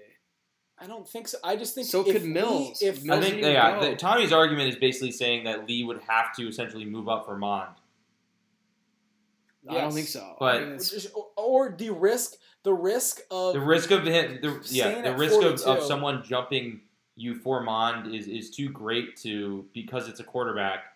And if someone did jump you, you'd kind of be screwed. Is what I guess I saying. get that, but That's how my, you get my screwed over. pushback, I my pushback, my pushback would be all of the quarterbacks, Mac Jones and Kellen Mond, I guess the two were both graded as fringe first round prospects for me. So it's not really like I'm missing out on that much. I think- like, God well, forbid- and I mean, to, to Lee's point, he was even saying, um, you know, earlier, hey, I have Mond as my 49th ranked player, and I'm drafting him at 40. Like you were quote unquote overdrafting him a little bit based on your board. Yeah, I mean, I, I guess Tommy, I get where you're coming from, but I just think that it's kind of like a trigger finger mentality. I guess. Well, no. All I'm saying, like, if I were to take Kellen Mond with the Dolphins at 39 and pick before you, and then it's like, oh and he gets shit. Mills or Oh. Trask. Oh, but but but Lee doesn't want. No, he doesn't want to do that. He doesn't want. Maybe he if, does. If you have to take Kyle How Trask, can you say he just doesn't want to do that? Maybe Denver does. Lee, you know what I'm. I guess I know what you're saying, but you, but Lee you didn't doesn't the- like You're David talking about taking- real life one minute. Now you're talking about Lee. Lee got Mond when he wanted him. So it's either Lee got his guy when he wanted him, or we're talking about real life in which Denver may have Mills or Trask as high as Mond. No, I'm making a specific. I'm saying Lee. I'm you were saying Lee real life a minute Kellen ago. Mond- we can run this back when Because this is done, we're and you can listen to this guy say real No, life. Mond Connor, won't I'm not be there. hiding. I'm not hiding from I didn't say you anything. were. I'm saying the the opportunity cost of Lee not taking Mond in the first round and securing his guy, whoever it is, because a team like Denver, as opposed to Carolina, who has Darnold, who, ha- who has a guy that Lee likes. Lee doesn't like Drew Lock. He doesn't like Kyle Trask. I know Lee like you. You think Davis Mills is like Daniel Jones, but you surely would rather have Mac Jones and or uh, Kellen Mond instead of Davis Mills. I just think you, would you not regret that if you took Parsons at twelve and both Mond and Jones were off the board I guess I would regret it, but I don't think I'm winning a Super Bowl this year, regardless with Denver. Like I don't think Mac Jones and Kellen Mond is the difference of, of me winning a Super Bowl or not. And that would be, I guess, a boneheaded move. But it was at the end of the day, this is what the draft is. It was a risk I was willing to take, and it's a risk I would be willing to take during the NFL draft too, because I don't think Kellen Mond is going to go in the first round. And if I have to move up in front of Miami, if there's rumblings that Miami might take Kellen Mond, or if there or fear strikes in me like, hey, they might take Kellen Mond, then that's something I would have to do. I acquired a pick moving back from 9 to 12. I could use that pick to move up ahead of Miami. This is all kind of part of the game. I don't think that I kind of think you're selling yourself short to- by saying, "Oh, if there's any quarterback you want in the draft that you evaluate as any type of prospect who can make your team better, you need to take them with your first pick." That's what you're saying. And I just don't agree with that. I don't agree with that. I think if you have Drew Lock and you're trying to compete, you Tommy, it kind of just sounds like you should have taken position. Denver in the uh, in the team draft. Yeah, it It's kind of what it's sounding I mean, like. hey. I I- definitely would. Be I got calling Parsons in Atlanta. mind. I'm very happy with my draft with Denver for what it's worth. I, I'm not. I know, and you should be happy with it. All I'm saying, like in real life, I don't think you can take those chances with quarterbacks. That's all that I'm saying. That's the Well, only you time can. life You're saying you you would not feel comfortable doing it. You can take those chances. I would not feel comfortable. But you you if you were in the seat, you would not be comfortable doing it, which is fair.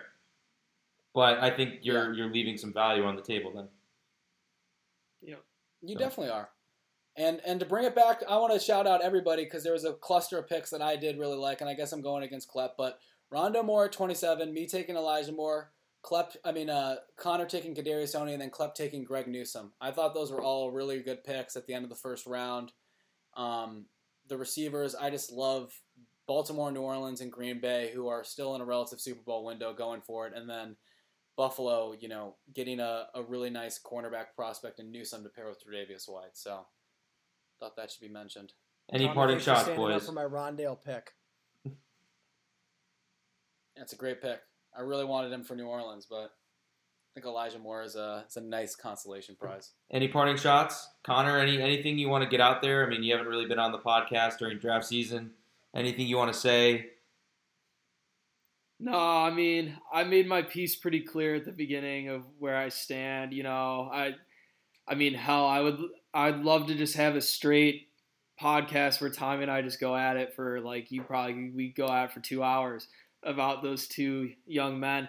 I can't wait for the. I guess my main thing to get out there is I just can't wait for this draft to happen. It feels like it's been an eternity, and that this Mm. should have been held like a month ago. Like it's just on and on and on. I can't wait for it to happen. It's kind of surreal that it is this week, and it's it'll finally all the talk will be put to rest, and Yeah.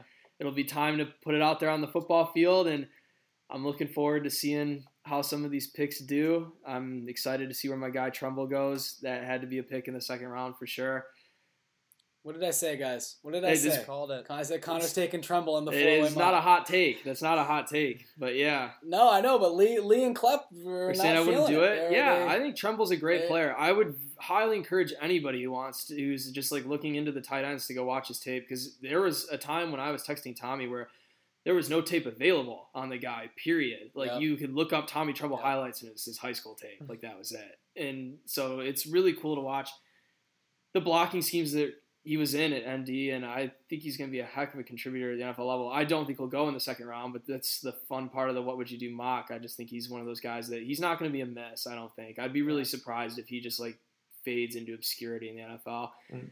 I'd I'd be surprised if Tremble makes it to day three. I think for sure he's going in the third. Yeah, round. I think I think we'll go in the third. I think I probably took. I think he's his pick this year is kind of like me, and he hasn't been great for the Lions, but it was kind of like my Okwara pick the other year, where I just took him. He had the same team, but around too early, and that's where I kind of think it probably is for Tremble. He probably won't end up on the Rams, but probably around too early. But I think he's gonna be good. I have a good feeling about him, just like I did with my boy Tranquill. I hope he heals up and is ready because I knew that guy would have a C on his chest at some point. And and how about the uh, the BJP drain, brain trust on the predictive mock, not uh, bowing to the odds with Justin Fields, sticking with Mac Jones, and now the odds have returned. The odds have swung right back. Yeah, that was something I had, yeah texted. I know with Klepp as we were saying, like, would you be comfortable? I think it was betting, wasn't it your life or like generational wealth on Fields going at two to the Jets? No, yeah, something about the with the 49ers. Yeah, yeah, or yeah, with the 49ers too. That Yeah. one I was for sure not comfortable on doing. Yeah, if you would bet your life for generational wealth on Mac to the Niners, if you could do it. But yeah, no. I'll stick with the Lions winning three in Lambeau bet. I think there's value on Lance at three. I think it's kind of like a yeah. narrative that no one's talking about, um, especially if they want to keep Jimmy G. Um, yeah, I was texting you about there'd be some Jimmy nice G. You weren't there. really giving me much traction about him. I was trying to acquire him with New England. yeah, you know, I just That could have freed up Mac for your I mean, he's- Washington football team too.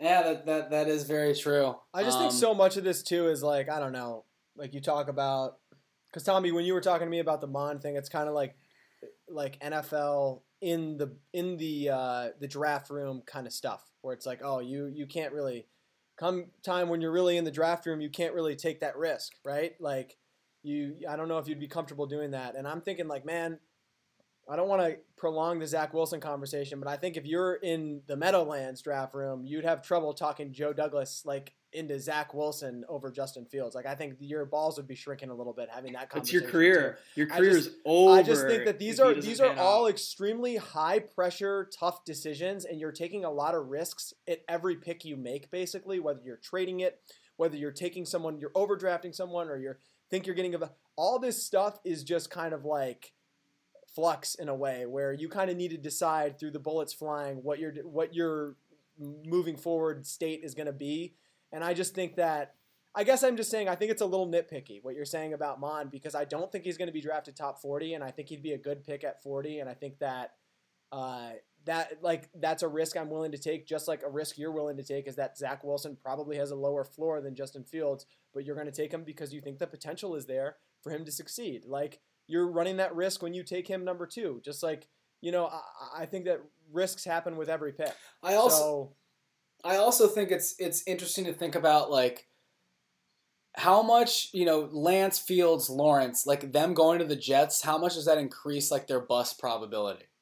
all It of them get increased does. all of them get increased for sure No, it'd be sure. foolish for me to say if Fields does end up on the Niners, like, oh, they're on an even playing field. Like, of course, that would be foolish for me to say. And like, if Wilson just gets wrecked by the Jets, like incompetence, like, which if he goes there, I think that is his future. That he's gonna struggle in New York. But yeah, it would definitely be foolish for me to be like, oh yeah, like Fields ends up with Shanahan and is just better because of the system. It's there, but I think with Wilson, the other thing that I did not put in my beginning rant about Wilson is just like his inability to stand in the pocket. I think is like something. I think that's overblown. I'm sure you There's you have to if you're taking him at two. You Well- have to think that's overblown. but there's plenty of throws of him standing in the pocket. Like there, there's plenty of. Yes, he does bail the pocket like more than I'd like him to. But and you know that's where like the Baker comps come in a little bit. Like he does have some Baker, some bakery aspects to his game. I just think he's a lot he's a lot better than Baker. Um, but that's stuff that he has some like, Ian Book to him as an ND fan. He has a lot of Baker Ian was Book the number one pick and balled out at. Oklahoma for two years straight. Only lost three games in his career. Yeah, and so would Zach No, Wilson if he was in Oklahoma. So No, would Zach no, Wilson. Bro, no, what no, are you no, saying? no, no, no, no, no. Zach Wilson has literally shriveled when he's played against legitimate competition. There has not been a single game where he's played against legitimate competition and he has been up to snuff and looked like a first Well, round what, pick. What le- he didn't play any legit competition this year, Lee. You lost to Coastal. Co- And he played well against Coastal, dude. Tommy, no, he didn't. 68 did. QBR. No, he you didn't. lost the game. I, I don't care. You, Grayson when you- McCall you- played you better wa- than He him. was not the reason they. He was not the I reason didn't they say lost he's the that reason game. they lost the game. Grayson I didn't say- McCall He didn't him. Connor play just said it. He did not play well. Okay, and Michael Penix outplayed Justin Fields. How, what does Fields won the mean, Connor? game. That's what it means. Fields didn't have a 68 Yeah, 'cause he- QBR against Indiana. The team let off the gas. I mean, They're up 21 I nothing. You would if you like watched the know that. game, you would know that the team literally was up 21 nothing. They started to coast because they were up 21 nothing, and then they turned it on at the Yeah. end once they faced a little bit of adversity. Zach Wilson is 0 5 against and 10 win Fields group played- of five Fields teams. played 0 a 5. very That's a significant sample size with a one touchdown and seven picks mm. against teams with 10 wins in the group Yes. of five.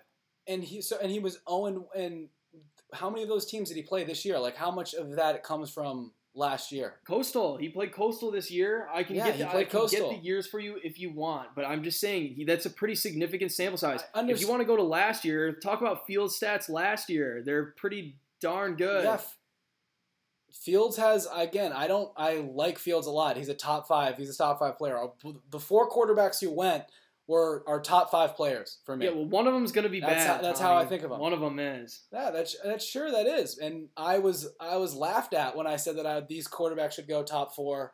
You know, three months ago or whatever. it No, was. you were laughed at when So- you said they're all going to be good.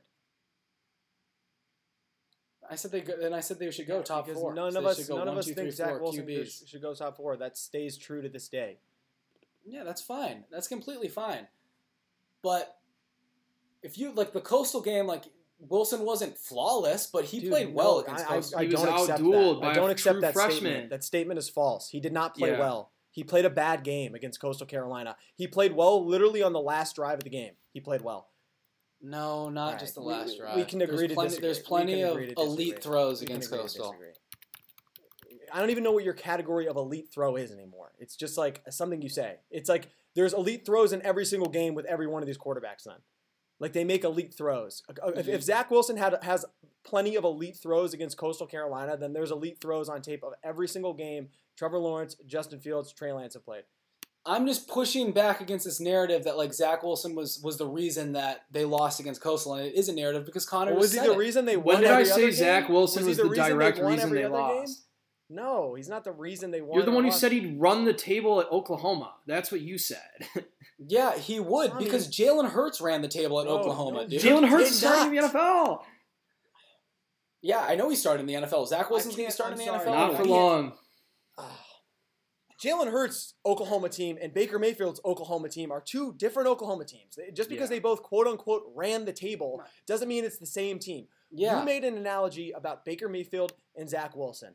Baker Mayfield was Yes. a highly, highly consistent and competent quarterback at Oklahoma for more than one year. Yeah, he has the best coach in college football, arguably. Lincoln so Riley's his un- coach. unreal. It's just like Well, no, but I'm just saying that's why that's why I think Zach Wilson would tear up Oklahoma because every quarterback who plays for Lincoln Riley tears it up. Jalen Hurts, Lee, who you do at Alabama, like was an also ran and got beat out by Tua, I guess, became a second round pick by going to Oklahoma. He was a Jalen day Hurts three guy. second round pick baby. he went to Oklahoma, dude. And Jalen Hurts, I honestly, like think he was. Oklahoma was. not that good when Jalen Hurts was a quarterback. They limped into the college football playoff in a in a listless Yes, Big Twelve conference with really a utter lack of competition that year. Do you think Zach Wilson is a better prospect than Jalen Hurts?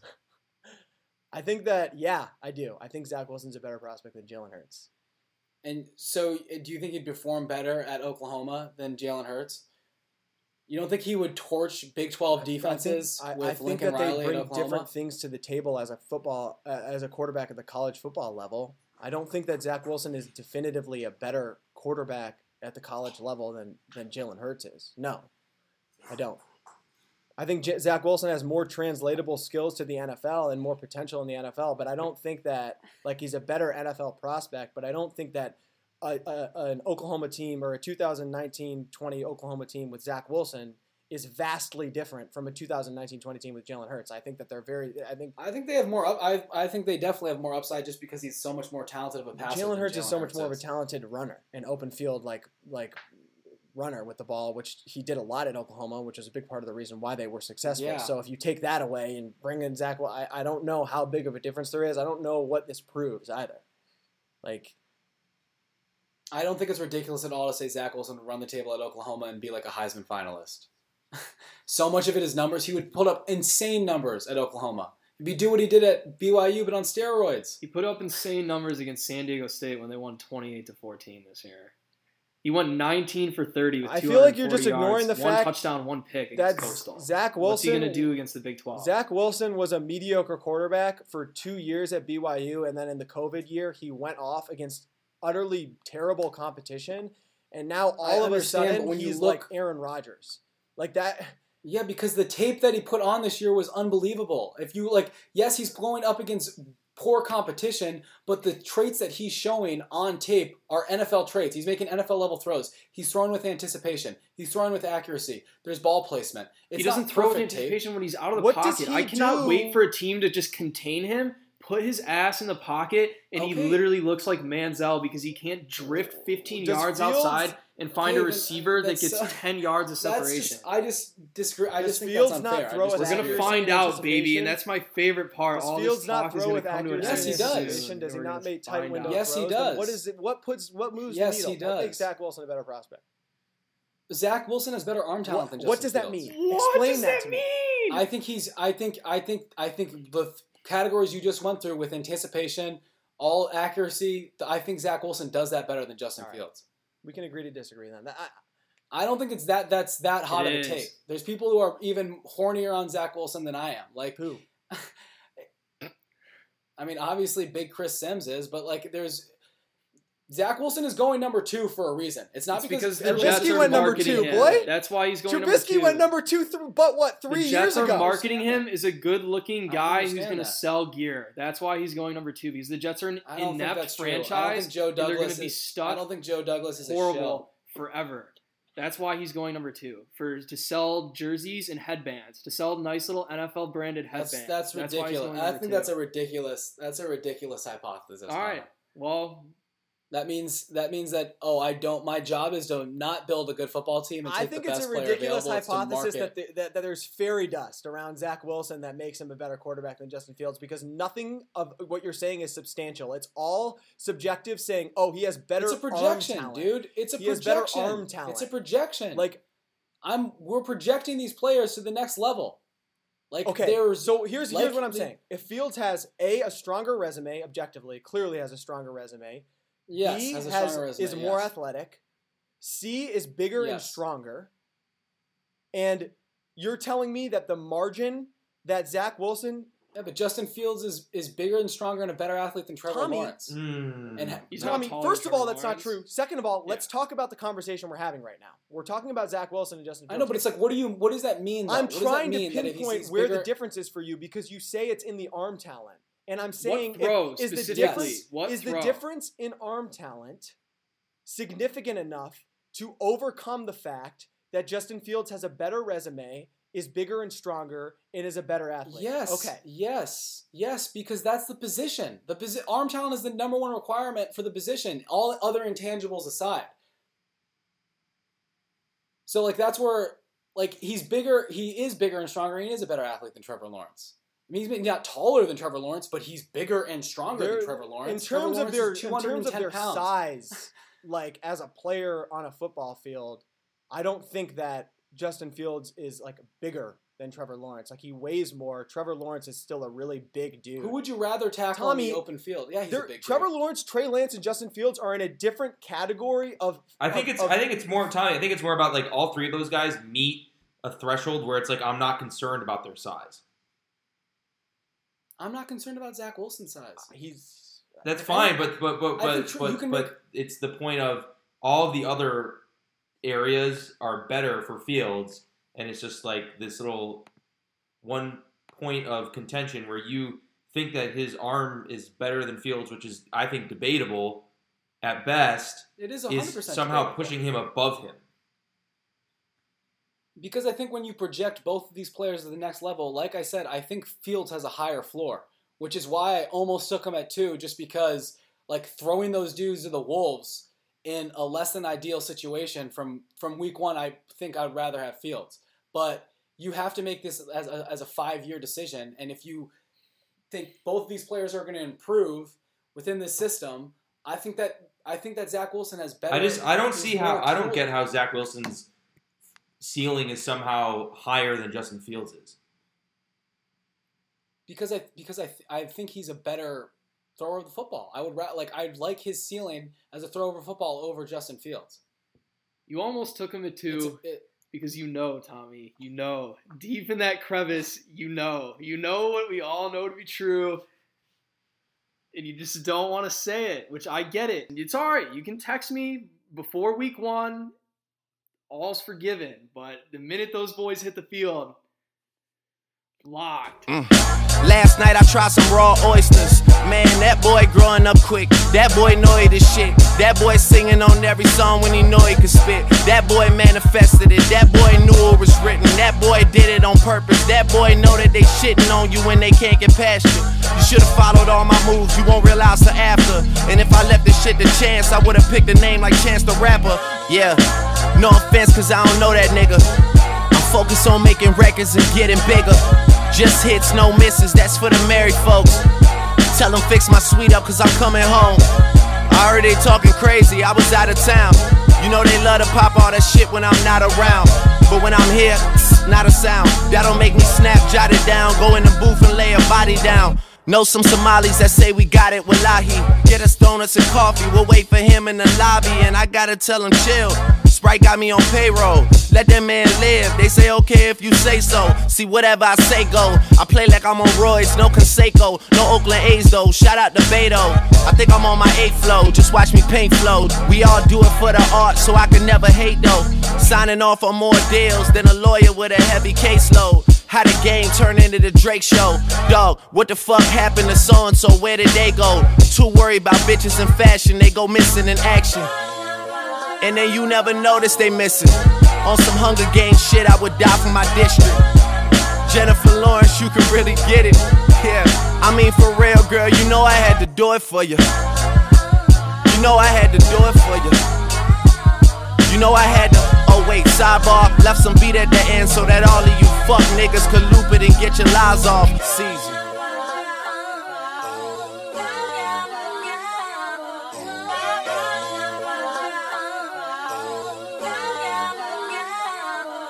Yeah, draft day, Johnny Manziel. Five years later, how am I the man still? Draft day, A. Wiggins. Fuck that other side, bitch, we stay winning. Oh man, you know I had to do it for you. You know I had to do it for you. Yeah. Suits and ties yelling out, pay the guys, man, I had to do it for you. You know I had to do it for you. You know I had to do it man, man, you know